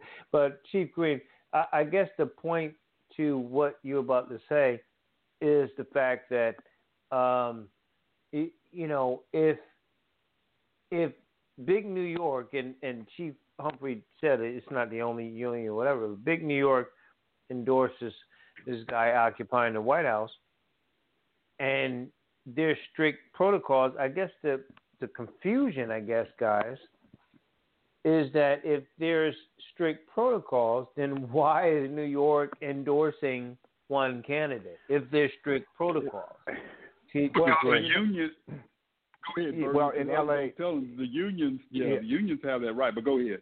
Yeah, yeah. Well, L A, and, and when you listen to the, you know, the opening of the show, the, the news clip that we played, Uh, this was the first time that this union had actually came out and done anything like this here. So this was really something that was unprecedented. They had e- that they even acknowledged that they had never done before. And and you know the question is why now? Why did they do this in, in the twenty twenty election, but they didn't uh, come out and do it in the twenty sixteen election? Um, uh, because clearly their president stated that this was something that they typically do not do. And I think that's what caught a lot of people off guard. And with the fact, I think this has also raised a lot of questions with with people in, in, in all of communities, not just in the black community, but even in the white community, the fact that you've got a, a person in the White House who has, there's a lot of character flaws that some people uh have issues with, and they're, they are concerned that law enforcement is aligning themselves with somebody like that. And if you are supposed to, you know, do everything by the book and follow the law, but here you are standing next to somebody who has degraded women, who's degraded minorities, who's degraded uh, every person that he could possibly, you know, think of. And how can you stand, how can you stand with that person? So, Um, and I think that's why a lot of people, uh, again, are asking so many questions about why did this uh, union come out and, and endorse uh, this political candidate? Well, and Virgil, I think you also got to understand, well, you got to understand too, L A, real quick, New York is the largest police department in the nation. So so that that's that's another thing that, that people believe that New York, Uh, police department, their union may represent every police department in the nation. I mean, because it's, you're talking fifty thousand officers. And so it wow. is the largest police department. And so, the you know, people are, does this speak, do they speak for everybody since they are the largest? Does every police department feel this way? So you have to be really careful, especially when you are considered cutting edge in law enforcement. People think that everybody feels that way. It, it, you know, L A, and to the listeners, it's no different than when a police officer is involved in a situation uh, where somebody's injured or somebody's killed. People automatically, there's a, there's a core group of people that automatically believe that every police department is like that. So, you know, it goes that way when it comes to excessive force. It's that way when it goes to, when it comes to, um, you know, anything, uh, criminal acts. So it's the same way when it comes to, to a police department or union endorsing, especially the magnitude of the New York Police Department. Yeah. Well, hey, guys, uh, we're going to take uh, take this next break, but uh, we're definitely going to get back into this hot topic. But you're listening to You and the Law on the Bachelor News Radio Network. Join Barry Barnes for Locker Talk on the Bachelor Pad Network as he presents N F L news and evaluates players, Fridays at nine a.m. Eastern at blog talk radio dot com.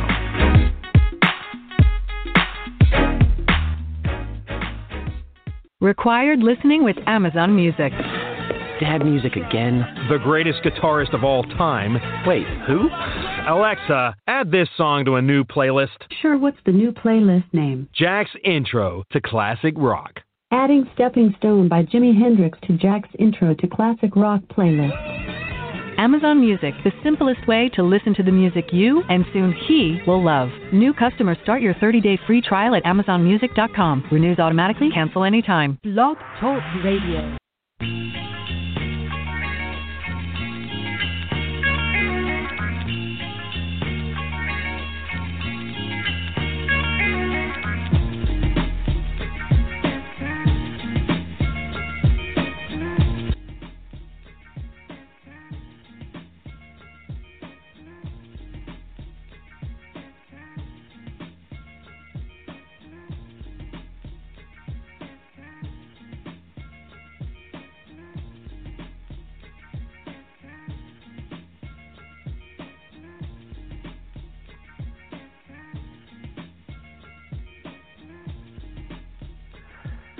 Hey, we want to welcome everyone back to uh, You and the Law on the Bachelor News Radio Network. We want to remind our, our listeners that the calling number to the show is six four six, nine two nine, zero one three zero. That's six four six, nine two nine, zero one three zero. And uh, if you're a first-time listener to uh, You and the Law on the Bachelor News Radio Network, we want to remind you that you can follow us on our social media, which is uh, you can follow us on Facebook, you can follow us on Instagram, you can follow us on Twitter.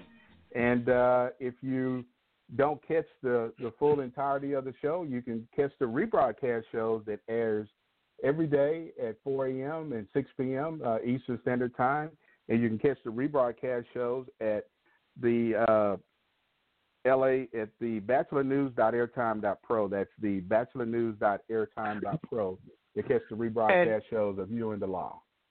And I just want to uh, uh, let you guys, uh, just to reiterate how great this show is for folks to make sure um, these guys are talking about real issues when it comes to law enforcement. I mean, this is law enforcement's on the table, folks, is voting. So these guys are really doing it. I, I just wanted to quickly mention it. You just heard the Ghetto Boys, the mind, uh, mind playing tricks on you. Uh, is that the situation, Virgil Green and Chief Humphrey? Because because when you look at it real quick, and I don't want to, again, just to ask these questions that are uh, with you, uh, Chief Green, that if you know, because I think Chief Humphrey brought up a good point. Listen, New York is the biggest whatever, whatever, you know, and, and with the fifty thousand uh, law enforcement there, um, but if I came across you, either one of you, and I know you, and I see that New York just endorsed the guy occupying the White House, which I refuse to say his name, Chief Green, then, you know, hey, you know, uh, you guys are all the same. You're all blue. All right, you're all blue. Yeah, yeah. Right, you're all yeah. blue, and you're, you're all going to endorse this guy. You're all going to fall in line. And that's the issue. I know the two of you. I know your hearts. I know how um, real you are and how you black before you blue. Let's. I'll just keep it real. But not everybody's like that. I don't know everybody that looks like you that's going to be like that. And a lot of our audience now is saying, you know, okay, well, if New York, the, the largest on the planet, is going to endorse this guy, then what is Little Rock, Arkansas, what is Oklahoma City going to do when it comes to this guy? Yeah. Well, well you got to understand. But you got to go ahead, Go, go ahead. ahead, Keith. Well, you know what? No, you, you go know, ahead. And I think that's, okay, and that, and that's what's so good about this topic is, is that we're talking about, and that is that, you know, black police officers, they uh, broke from the unions over the uh, endorsement of Trump. And so, you know, L A D. Uh, to you and our listeners, you know, the, the, the Fraternal Order of Police, which is the F O P, they represent some three hundred fifty thousand officers nationwide. And so when you made the, the, the comment about, hey, New York, P B A, they came out and endorsed Trump, well, the F O P is much larger than the, the N Y P D, P B A, uh, because they represent three hundred fifty thousand officers nationwide. So now that or more, even or more or more, yeah, you're right, or more. Uh, and, and so, and that pretty much uh, of, of a lot of racial uh, demographics that are members of, of the F O P. And so, but when you have black police officers who come out and they break from the ranks and file and say, this is not somebody that we support. And so I think, you know, that's what's so interesting about this topic, L A, is the fact that we're both black police officers. We're talking about black police officers who have came out and said, hey, you cannot speak for, for, for me and my group. And and also to remind you, you may even have other racial demo, uh, officers a part of this same who were not supportive of it. It may be some Uh, Latino officers. There may even be some white officers who who did not fully support that. And so I think that's what's so the, at the heart of this, uh, L A and, and Keith, is the fact that how does an organization uh, or a union speak for every single member and say this is we're going to endorse this person, and knowing the climate of what we're dealing with, and knowing this is somebody who has not come out, he's to come out and say, oh, I kind of condone this and I condone that, but he hasn't really, really come out and, and put it to rest to say this is not tolerated and this is not what our country should stand for when you talk about white supremacy. Let, can I ask, if I can ask uh, uh, uh, Chief Humphrey, he, I'm sure he'll add on that. If I could just ask this, and I'll get out of y'all's way, and I really appreciate you guys. Oh, man, you're good. Even, you're good. But, but, but Chief Humphrey, you know, and, and, you know, one of the things I think is a misconception, Chief Humphrey, is the fact that, you know, Northern is better policing than the South, because the South gets this bad rap, right, uh, Chief Humphrey, where, you know, it, it's all redneck and everybody's hanging people on trees and they're treating black and brown people wrong. I mean, that's just the reality. I've come from the North. But uh, how do you deal with, uh, again, um, what your topic is, the fact that you don't condone what's going on. You're not Um, agreeing with what the New York Police Union did in endorsing, whether you believe it or not, but endorsing, period. And then, and then having to see that in this climate, you know, less than whatever from the elections, November third, at the time of this broadcast, having to try to promote or dispel or whatever be that spokesperson for the fact that, you know, uh, they're, they're endorsing a guy who, again, whether I'm not going to get into your personal stuff, but uh, endorsing a guy who has this mentality of of uh, hate towards people of color. So then you're in this, this box, it seems, Chief Humphrey, that you have to deal with all of this in the midst of trying to do your job, in the midst of the fact that you, you know, all this policing and extra policing with the precincts and, and the voting and all that, how do you just kind of decipher all of that and still keep your sanity and, and still do what you need to do as a police chief, uh, Chief Humphrey? It's called professionalism. It's called, and remember why you got into this job. It's calling that the fact of it is this is what you signed up for. Uh, you think, you remember, you have to be neutral. You know, L A, you've got to do the same thing that you do each and every day, no matter what your personal beliefs are. You know, it's just like if somebody is a known criminal and somebody gets injured as a known criminal, you you can't, you you cannot um, decipher that between who you're going to take a report from, who you're going to who you're going to administer medical uh, attention to. You you just got to be professional. You've got to have the facts. I mean, you've got to sit the facts. You've got to sit the facts throughout the department.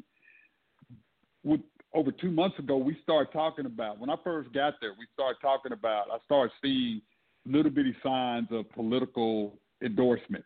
And right off the bat, nip that in the bud. Just remember what the policy says. You can't have this in your office. You can't wear these kind of shirts on duty. You can't have this kind of stuff. Uh, basically, we understand that you have a right to vote and you have a right to express, but you cannot express yourself when it comes to political action, activities on the job. And so you have to establish that when you when you know the game, when you know the rules, you can play the game right, and, and you just have to do it. There's no as a police officer, as a police chief, as a police officer, I cannot put my personal beliefs in my job. I just I have to do what's right. I have to do what's fair. No matter what, is it is it difficult sometime, L A? Absolutely it's difficult because I'm human. But but at the end of the day, I got into this job to treat people fair. I've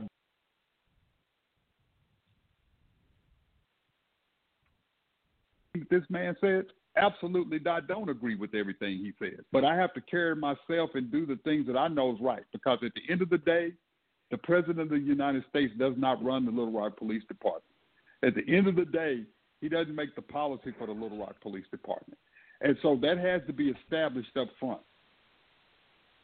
Yeah. Well, you know, in, one, in L A and, and also to the listeners, one of the key things that you said, Keith, was stay neutral.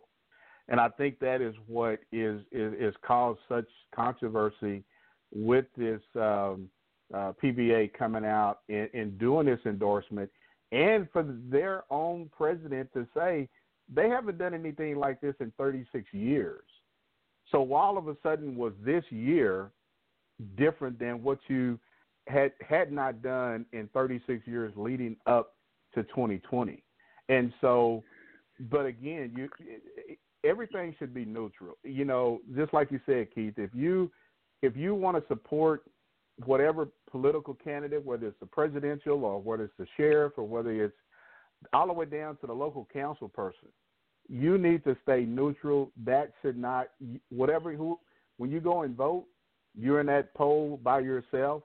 You should not – I told my officers before, we're not – when we talk about politics, it takes it to a whole other climate, Keith. And as you know, it becomes very confrontational because you got some people who are so strong in the belief that they believe in that it could end some some friendships. And one of the things well, that, you know, that we and one of the things that we don't me, need is to have yeah no Keith. And one of the things we don't need to have is is confrontation between officers inside of the police department and outside of the police department, because of here we are talking about a political uh, who you like as president or who you don't like as the president. Well, we have to also realize, Virgil, that if we if we align ourselves with somebody who has the you know, have made comments as though have made the comments that the, the current president has made, uh, you're going to get other officers to look at you and think, well, man, do you feel the way he does? Have you said things that he said? You know, man, mm-hmm. are you are you that way? It's, it is going to cause people to start thinking different of other people. But let me just say this real quick, and to the listeners, at the end of the day, at the end of the day, when I vote, I'm voting as Keith Humphrey. I'm not voting as Chief. I'm voting as yeah. Keith Humphrey. Nobody can tell me who to vote for. Nobody makes me vote for anybody. Nobody can tell me I can't vote. So when I enter that, that voting booth, I'm voting for me as a as a as a citizen, not as me as a police officer. I'm voting mm-hmm. for who I believe that has the best interest of the country. I'm voting for who I believe that that has the best interest, you know, who who, who I believe that can lead the country. You know, that's hey. that's who I'm voting for. Yeah. Go ahead, Alan. I, I, I, I just want to let you guys know uh, I have a call from Octavius in Philly. He has some, some interesting comments and, and, and concerns, and I wanted to, to allow him to uh, call uh, call in and ask. Octavius, you're on with uh, Chief Green and Chief Humphrey. How you doing, hey, gentlemen? Good evening. Good, sir. What's How going you doing? on, brother? How you doing, man? I'm good. Especially, we have some uh, we have some unrest right now. Yeah, yeah. Right now, yeah, you guys uh, got some serious unrest. Yeah, yeah, serious. But I was my uh, my question was one that the, the black officers that came out and spoke against the union or said that they they weren't with that opinion, have they received any backlash or anything from the union? Can I go to find their statement if they made one public? You, you know, I'll say this, like, you know, just researching for, for this topic and, and talking about this Uh, on the air uh, because I want to make sure that we're putting out information and sharing it with you and, and all the other listeners that it's accurate information. This isn't something that that we're making up, but right. I haven't found anything that uh, that has would make me to believe that these officers have received any kind of backlash uh, okay. from, from from their peers. Uh, and I think uh, you know, even in, in, in you're in Philadelphia. So you've got a sheriff, uh, I think her name is Sheriff uh, Rochelle. Um, you know, Hello. she was a part – huh? She was out in Portland, I believe, yeah, before Rochelle. she came here. Okay. Well, no, we're talking about a, the sheriff. Yeah, the sheriff. Rochelle, Rochelle Bilal. Yeah. Yeah. Yeah. So, yeah, yeah, Sheriff Bilal in, in Philadelphia. And I think, you mm-hmm. know, she was with a group of, of, of their uh, local police union.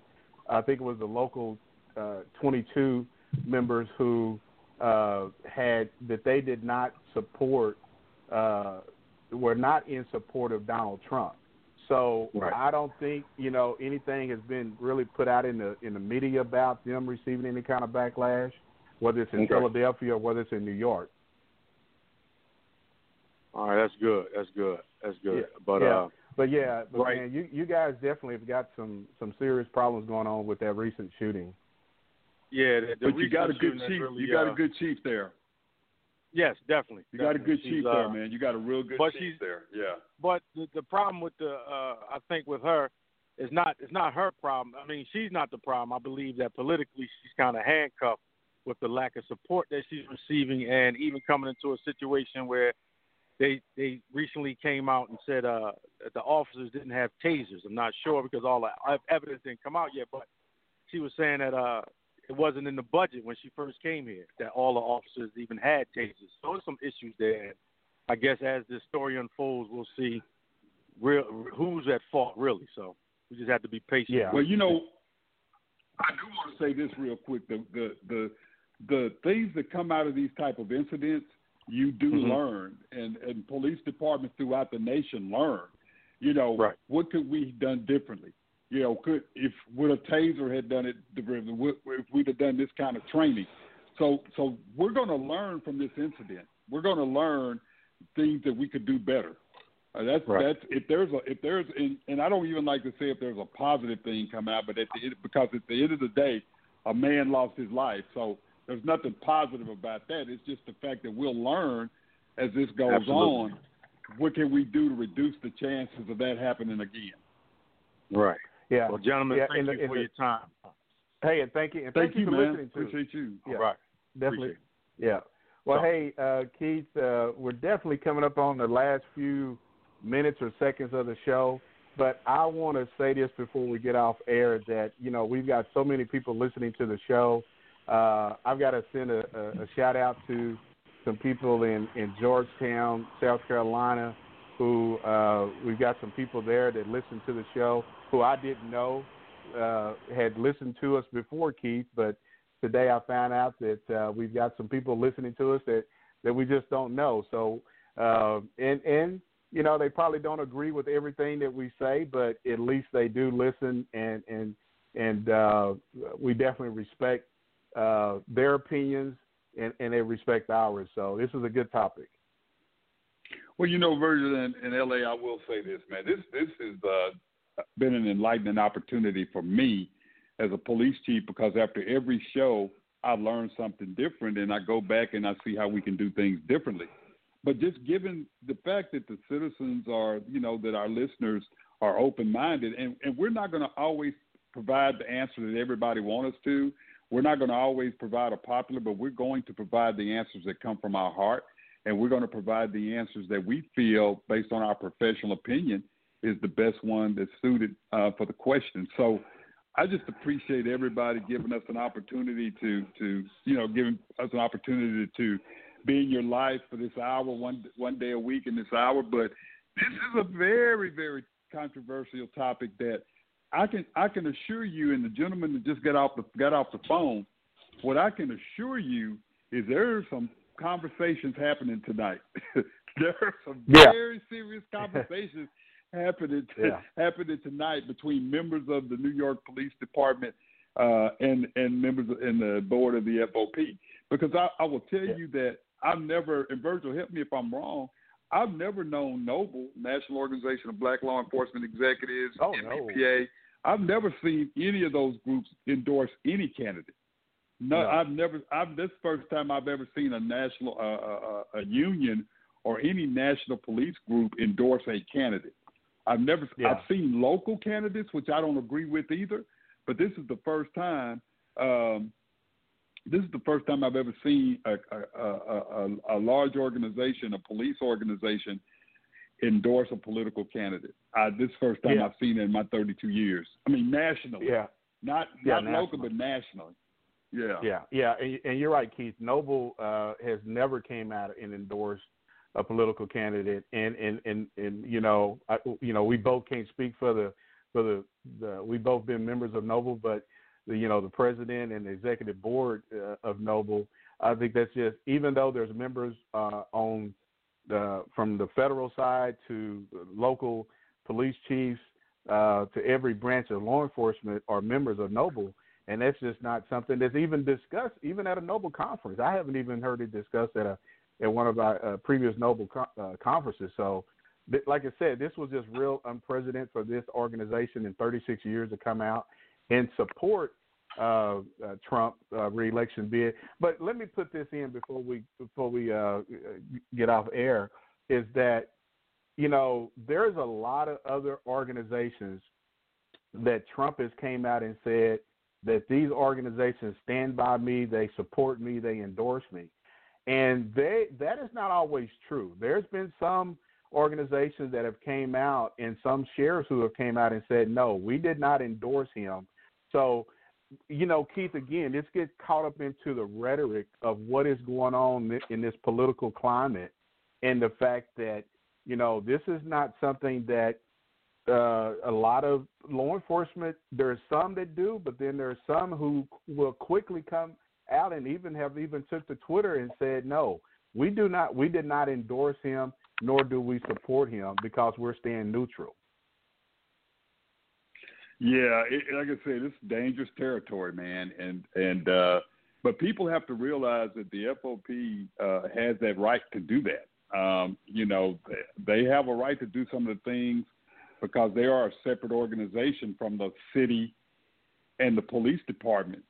Uh, so they have a right to do that. I mean, they don't fall under the same rules. Uh, the F O P does not. The organization as a whole doesn't fall under the same rules as the police officers when they're on duty. Uh, yeah. They don't well, have those rules. And so people have to yeah. really understand that. Yeah. Well, Keith, and you know, and, and this is probably somebody you know, you know, from the Dallas area, you know, uh, Hopkins, who is the president of the Black Police Officers Association of Dallas, you know, he recently stated that there was a lot of officers who left the, the Dallas uh, police union and, and and came over and joined their union, particularly because of their support for Trump. So this is definitely causing some division between the law enforcement communities, whether whether you want to support Trump or whether you don't want to support Trump. So we're seeing some officers take some stance to really let their voices be heard. So, you know, uh, Keith, I think we're going to have to kind of wrap it up before L A comes on and, and hit the mute button and say, hey, you guys, time is up. But we have definitely no, I, enjoyed. I, I, I, it, you guys have really been. I, I just it, we we don't normally go this long, but I, I have to say this. I have to say this in respect to Chief Virgil Green and Chief Keith Humphrey, that you guys uh, again are on the cutting edge of these type of conversations. The fact that, that you have these positions and and hold these positions, and yet you come on this this these airwaves and do what you do. I, I, I I'm honest honestly. You have people in Philly, like the brother that called, and and Louisiana, and some other places, and they have they have opinions. Um, uh, uh most of with you guys, and I, I know you guys don't care about that and being partisan, but if that's where it is, and and you guys tell the truth. So I just want to say thank you to that, because at the end of the day, this is a really big climate. We all have to look ourselves in the mirror and understand where we are, and we we, we all have a job to do. And so I appreciate you guys. A lot of stuff that's coming in about um, again uh, white versus black. You are you black enough? Are you blue enough? Getting that kind mm-hmm. of stuff in.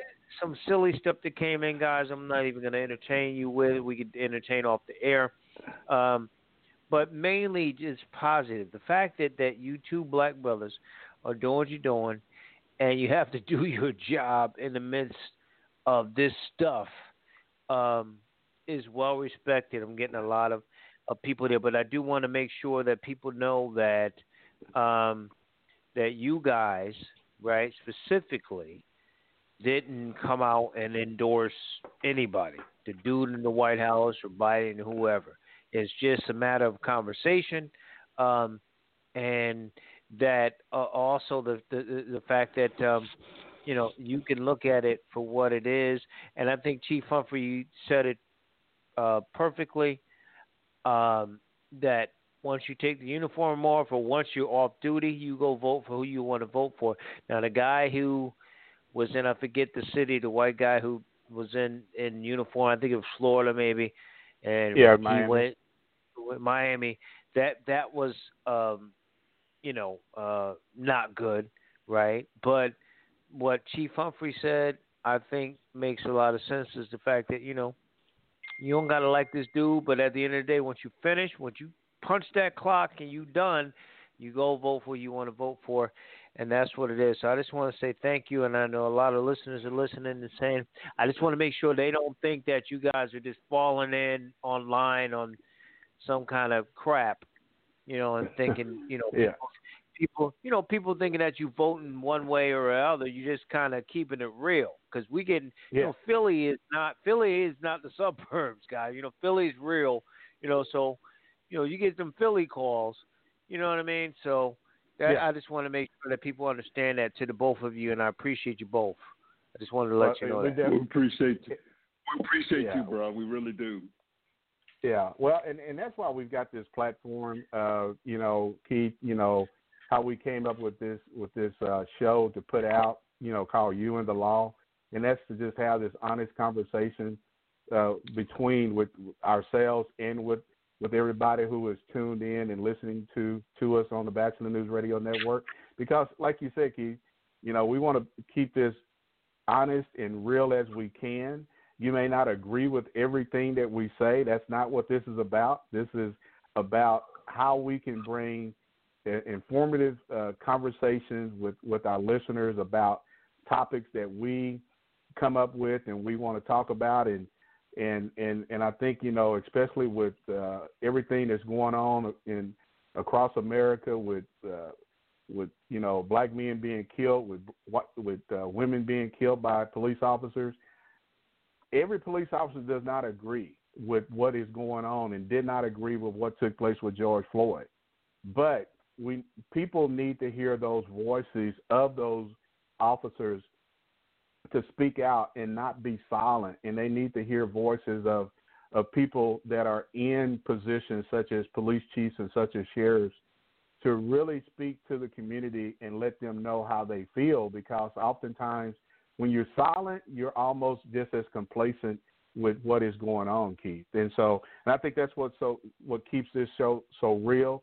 And we, this show would not be going in the direction that it's going with being one of the number one shows on, on this network because of the listeners. So the more you guys share with your uh, family and friends that, hey, tune in to You and the Law on Tuesdays afternoon at uh, at your local standard time, seven p.m., Eastern Standard Time, six p.m. Central.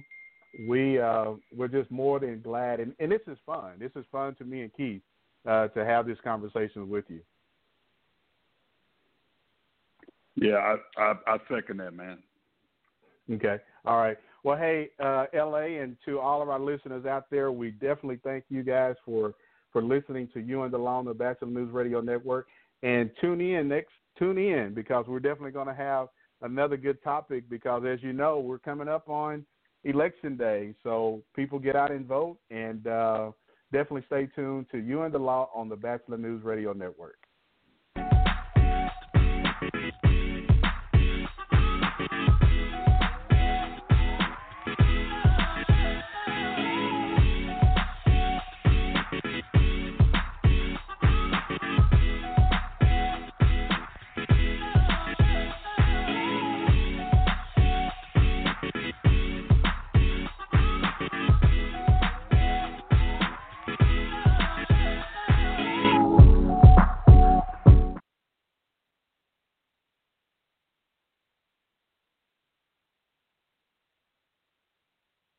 Dermarest, the psoriasis solution, asks, what's complete freedom? For me, it's an open road with the top down. It's my bare arms getting warmed by the sun. It's my bare arms without a trace of psoriasis. Complete Freedom, brought to you by the complete relief of Dermarest psoriasis. Unlike brands which only relieve itching and inflammation, Dermarest psoriasis also removes the embarrassing scales, allowing healthy skin to grow. Healthy skin? That's complete freedom. Dermarest, the psoriasis solution.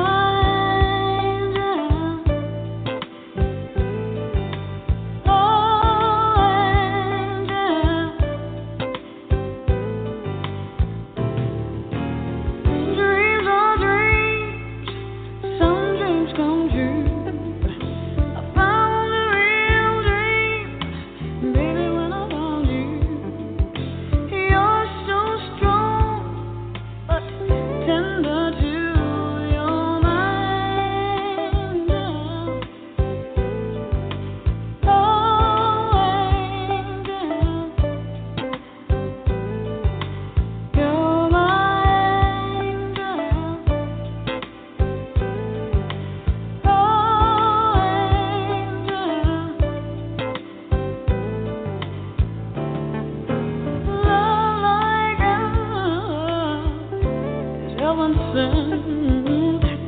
Each day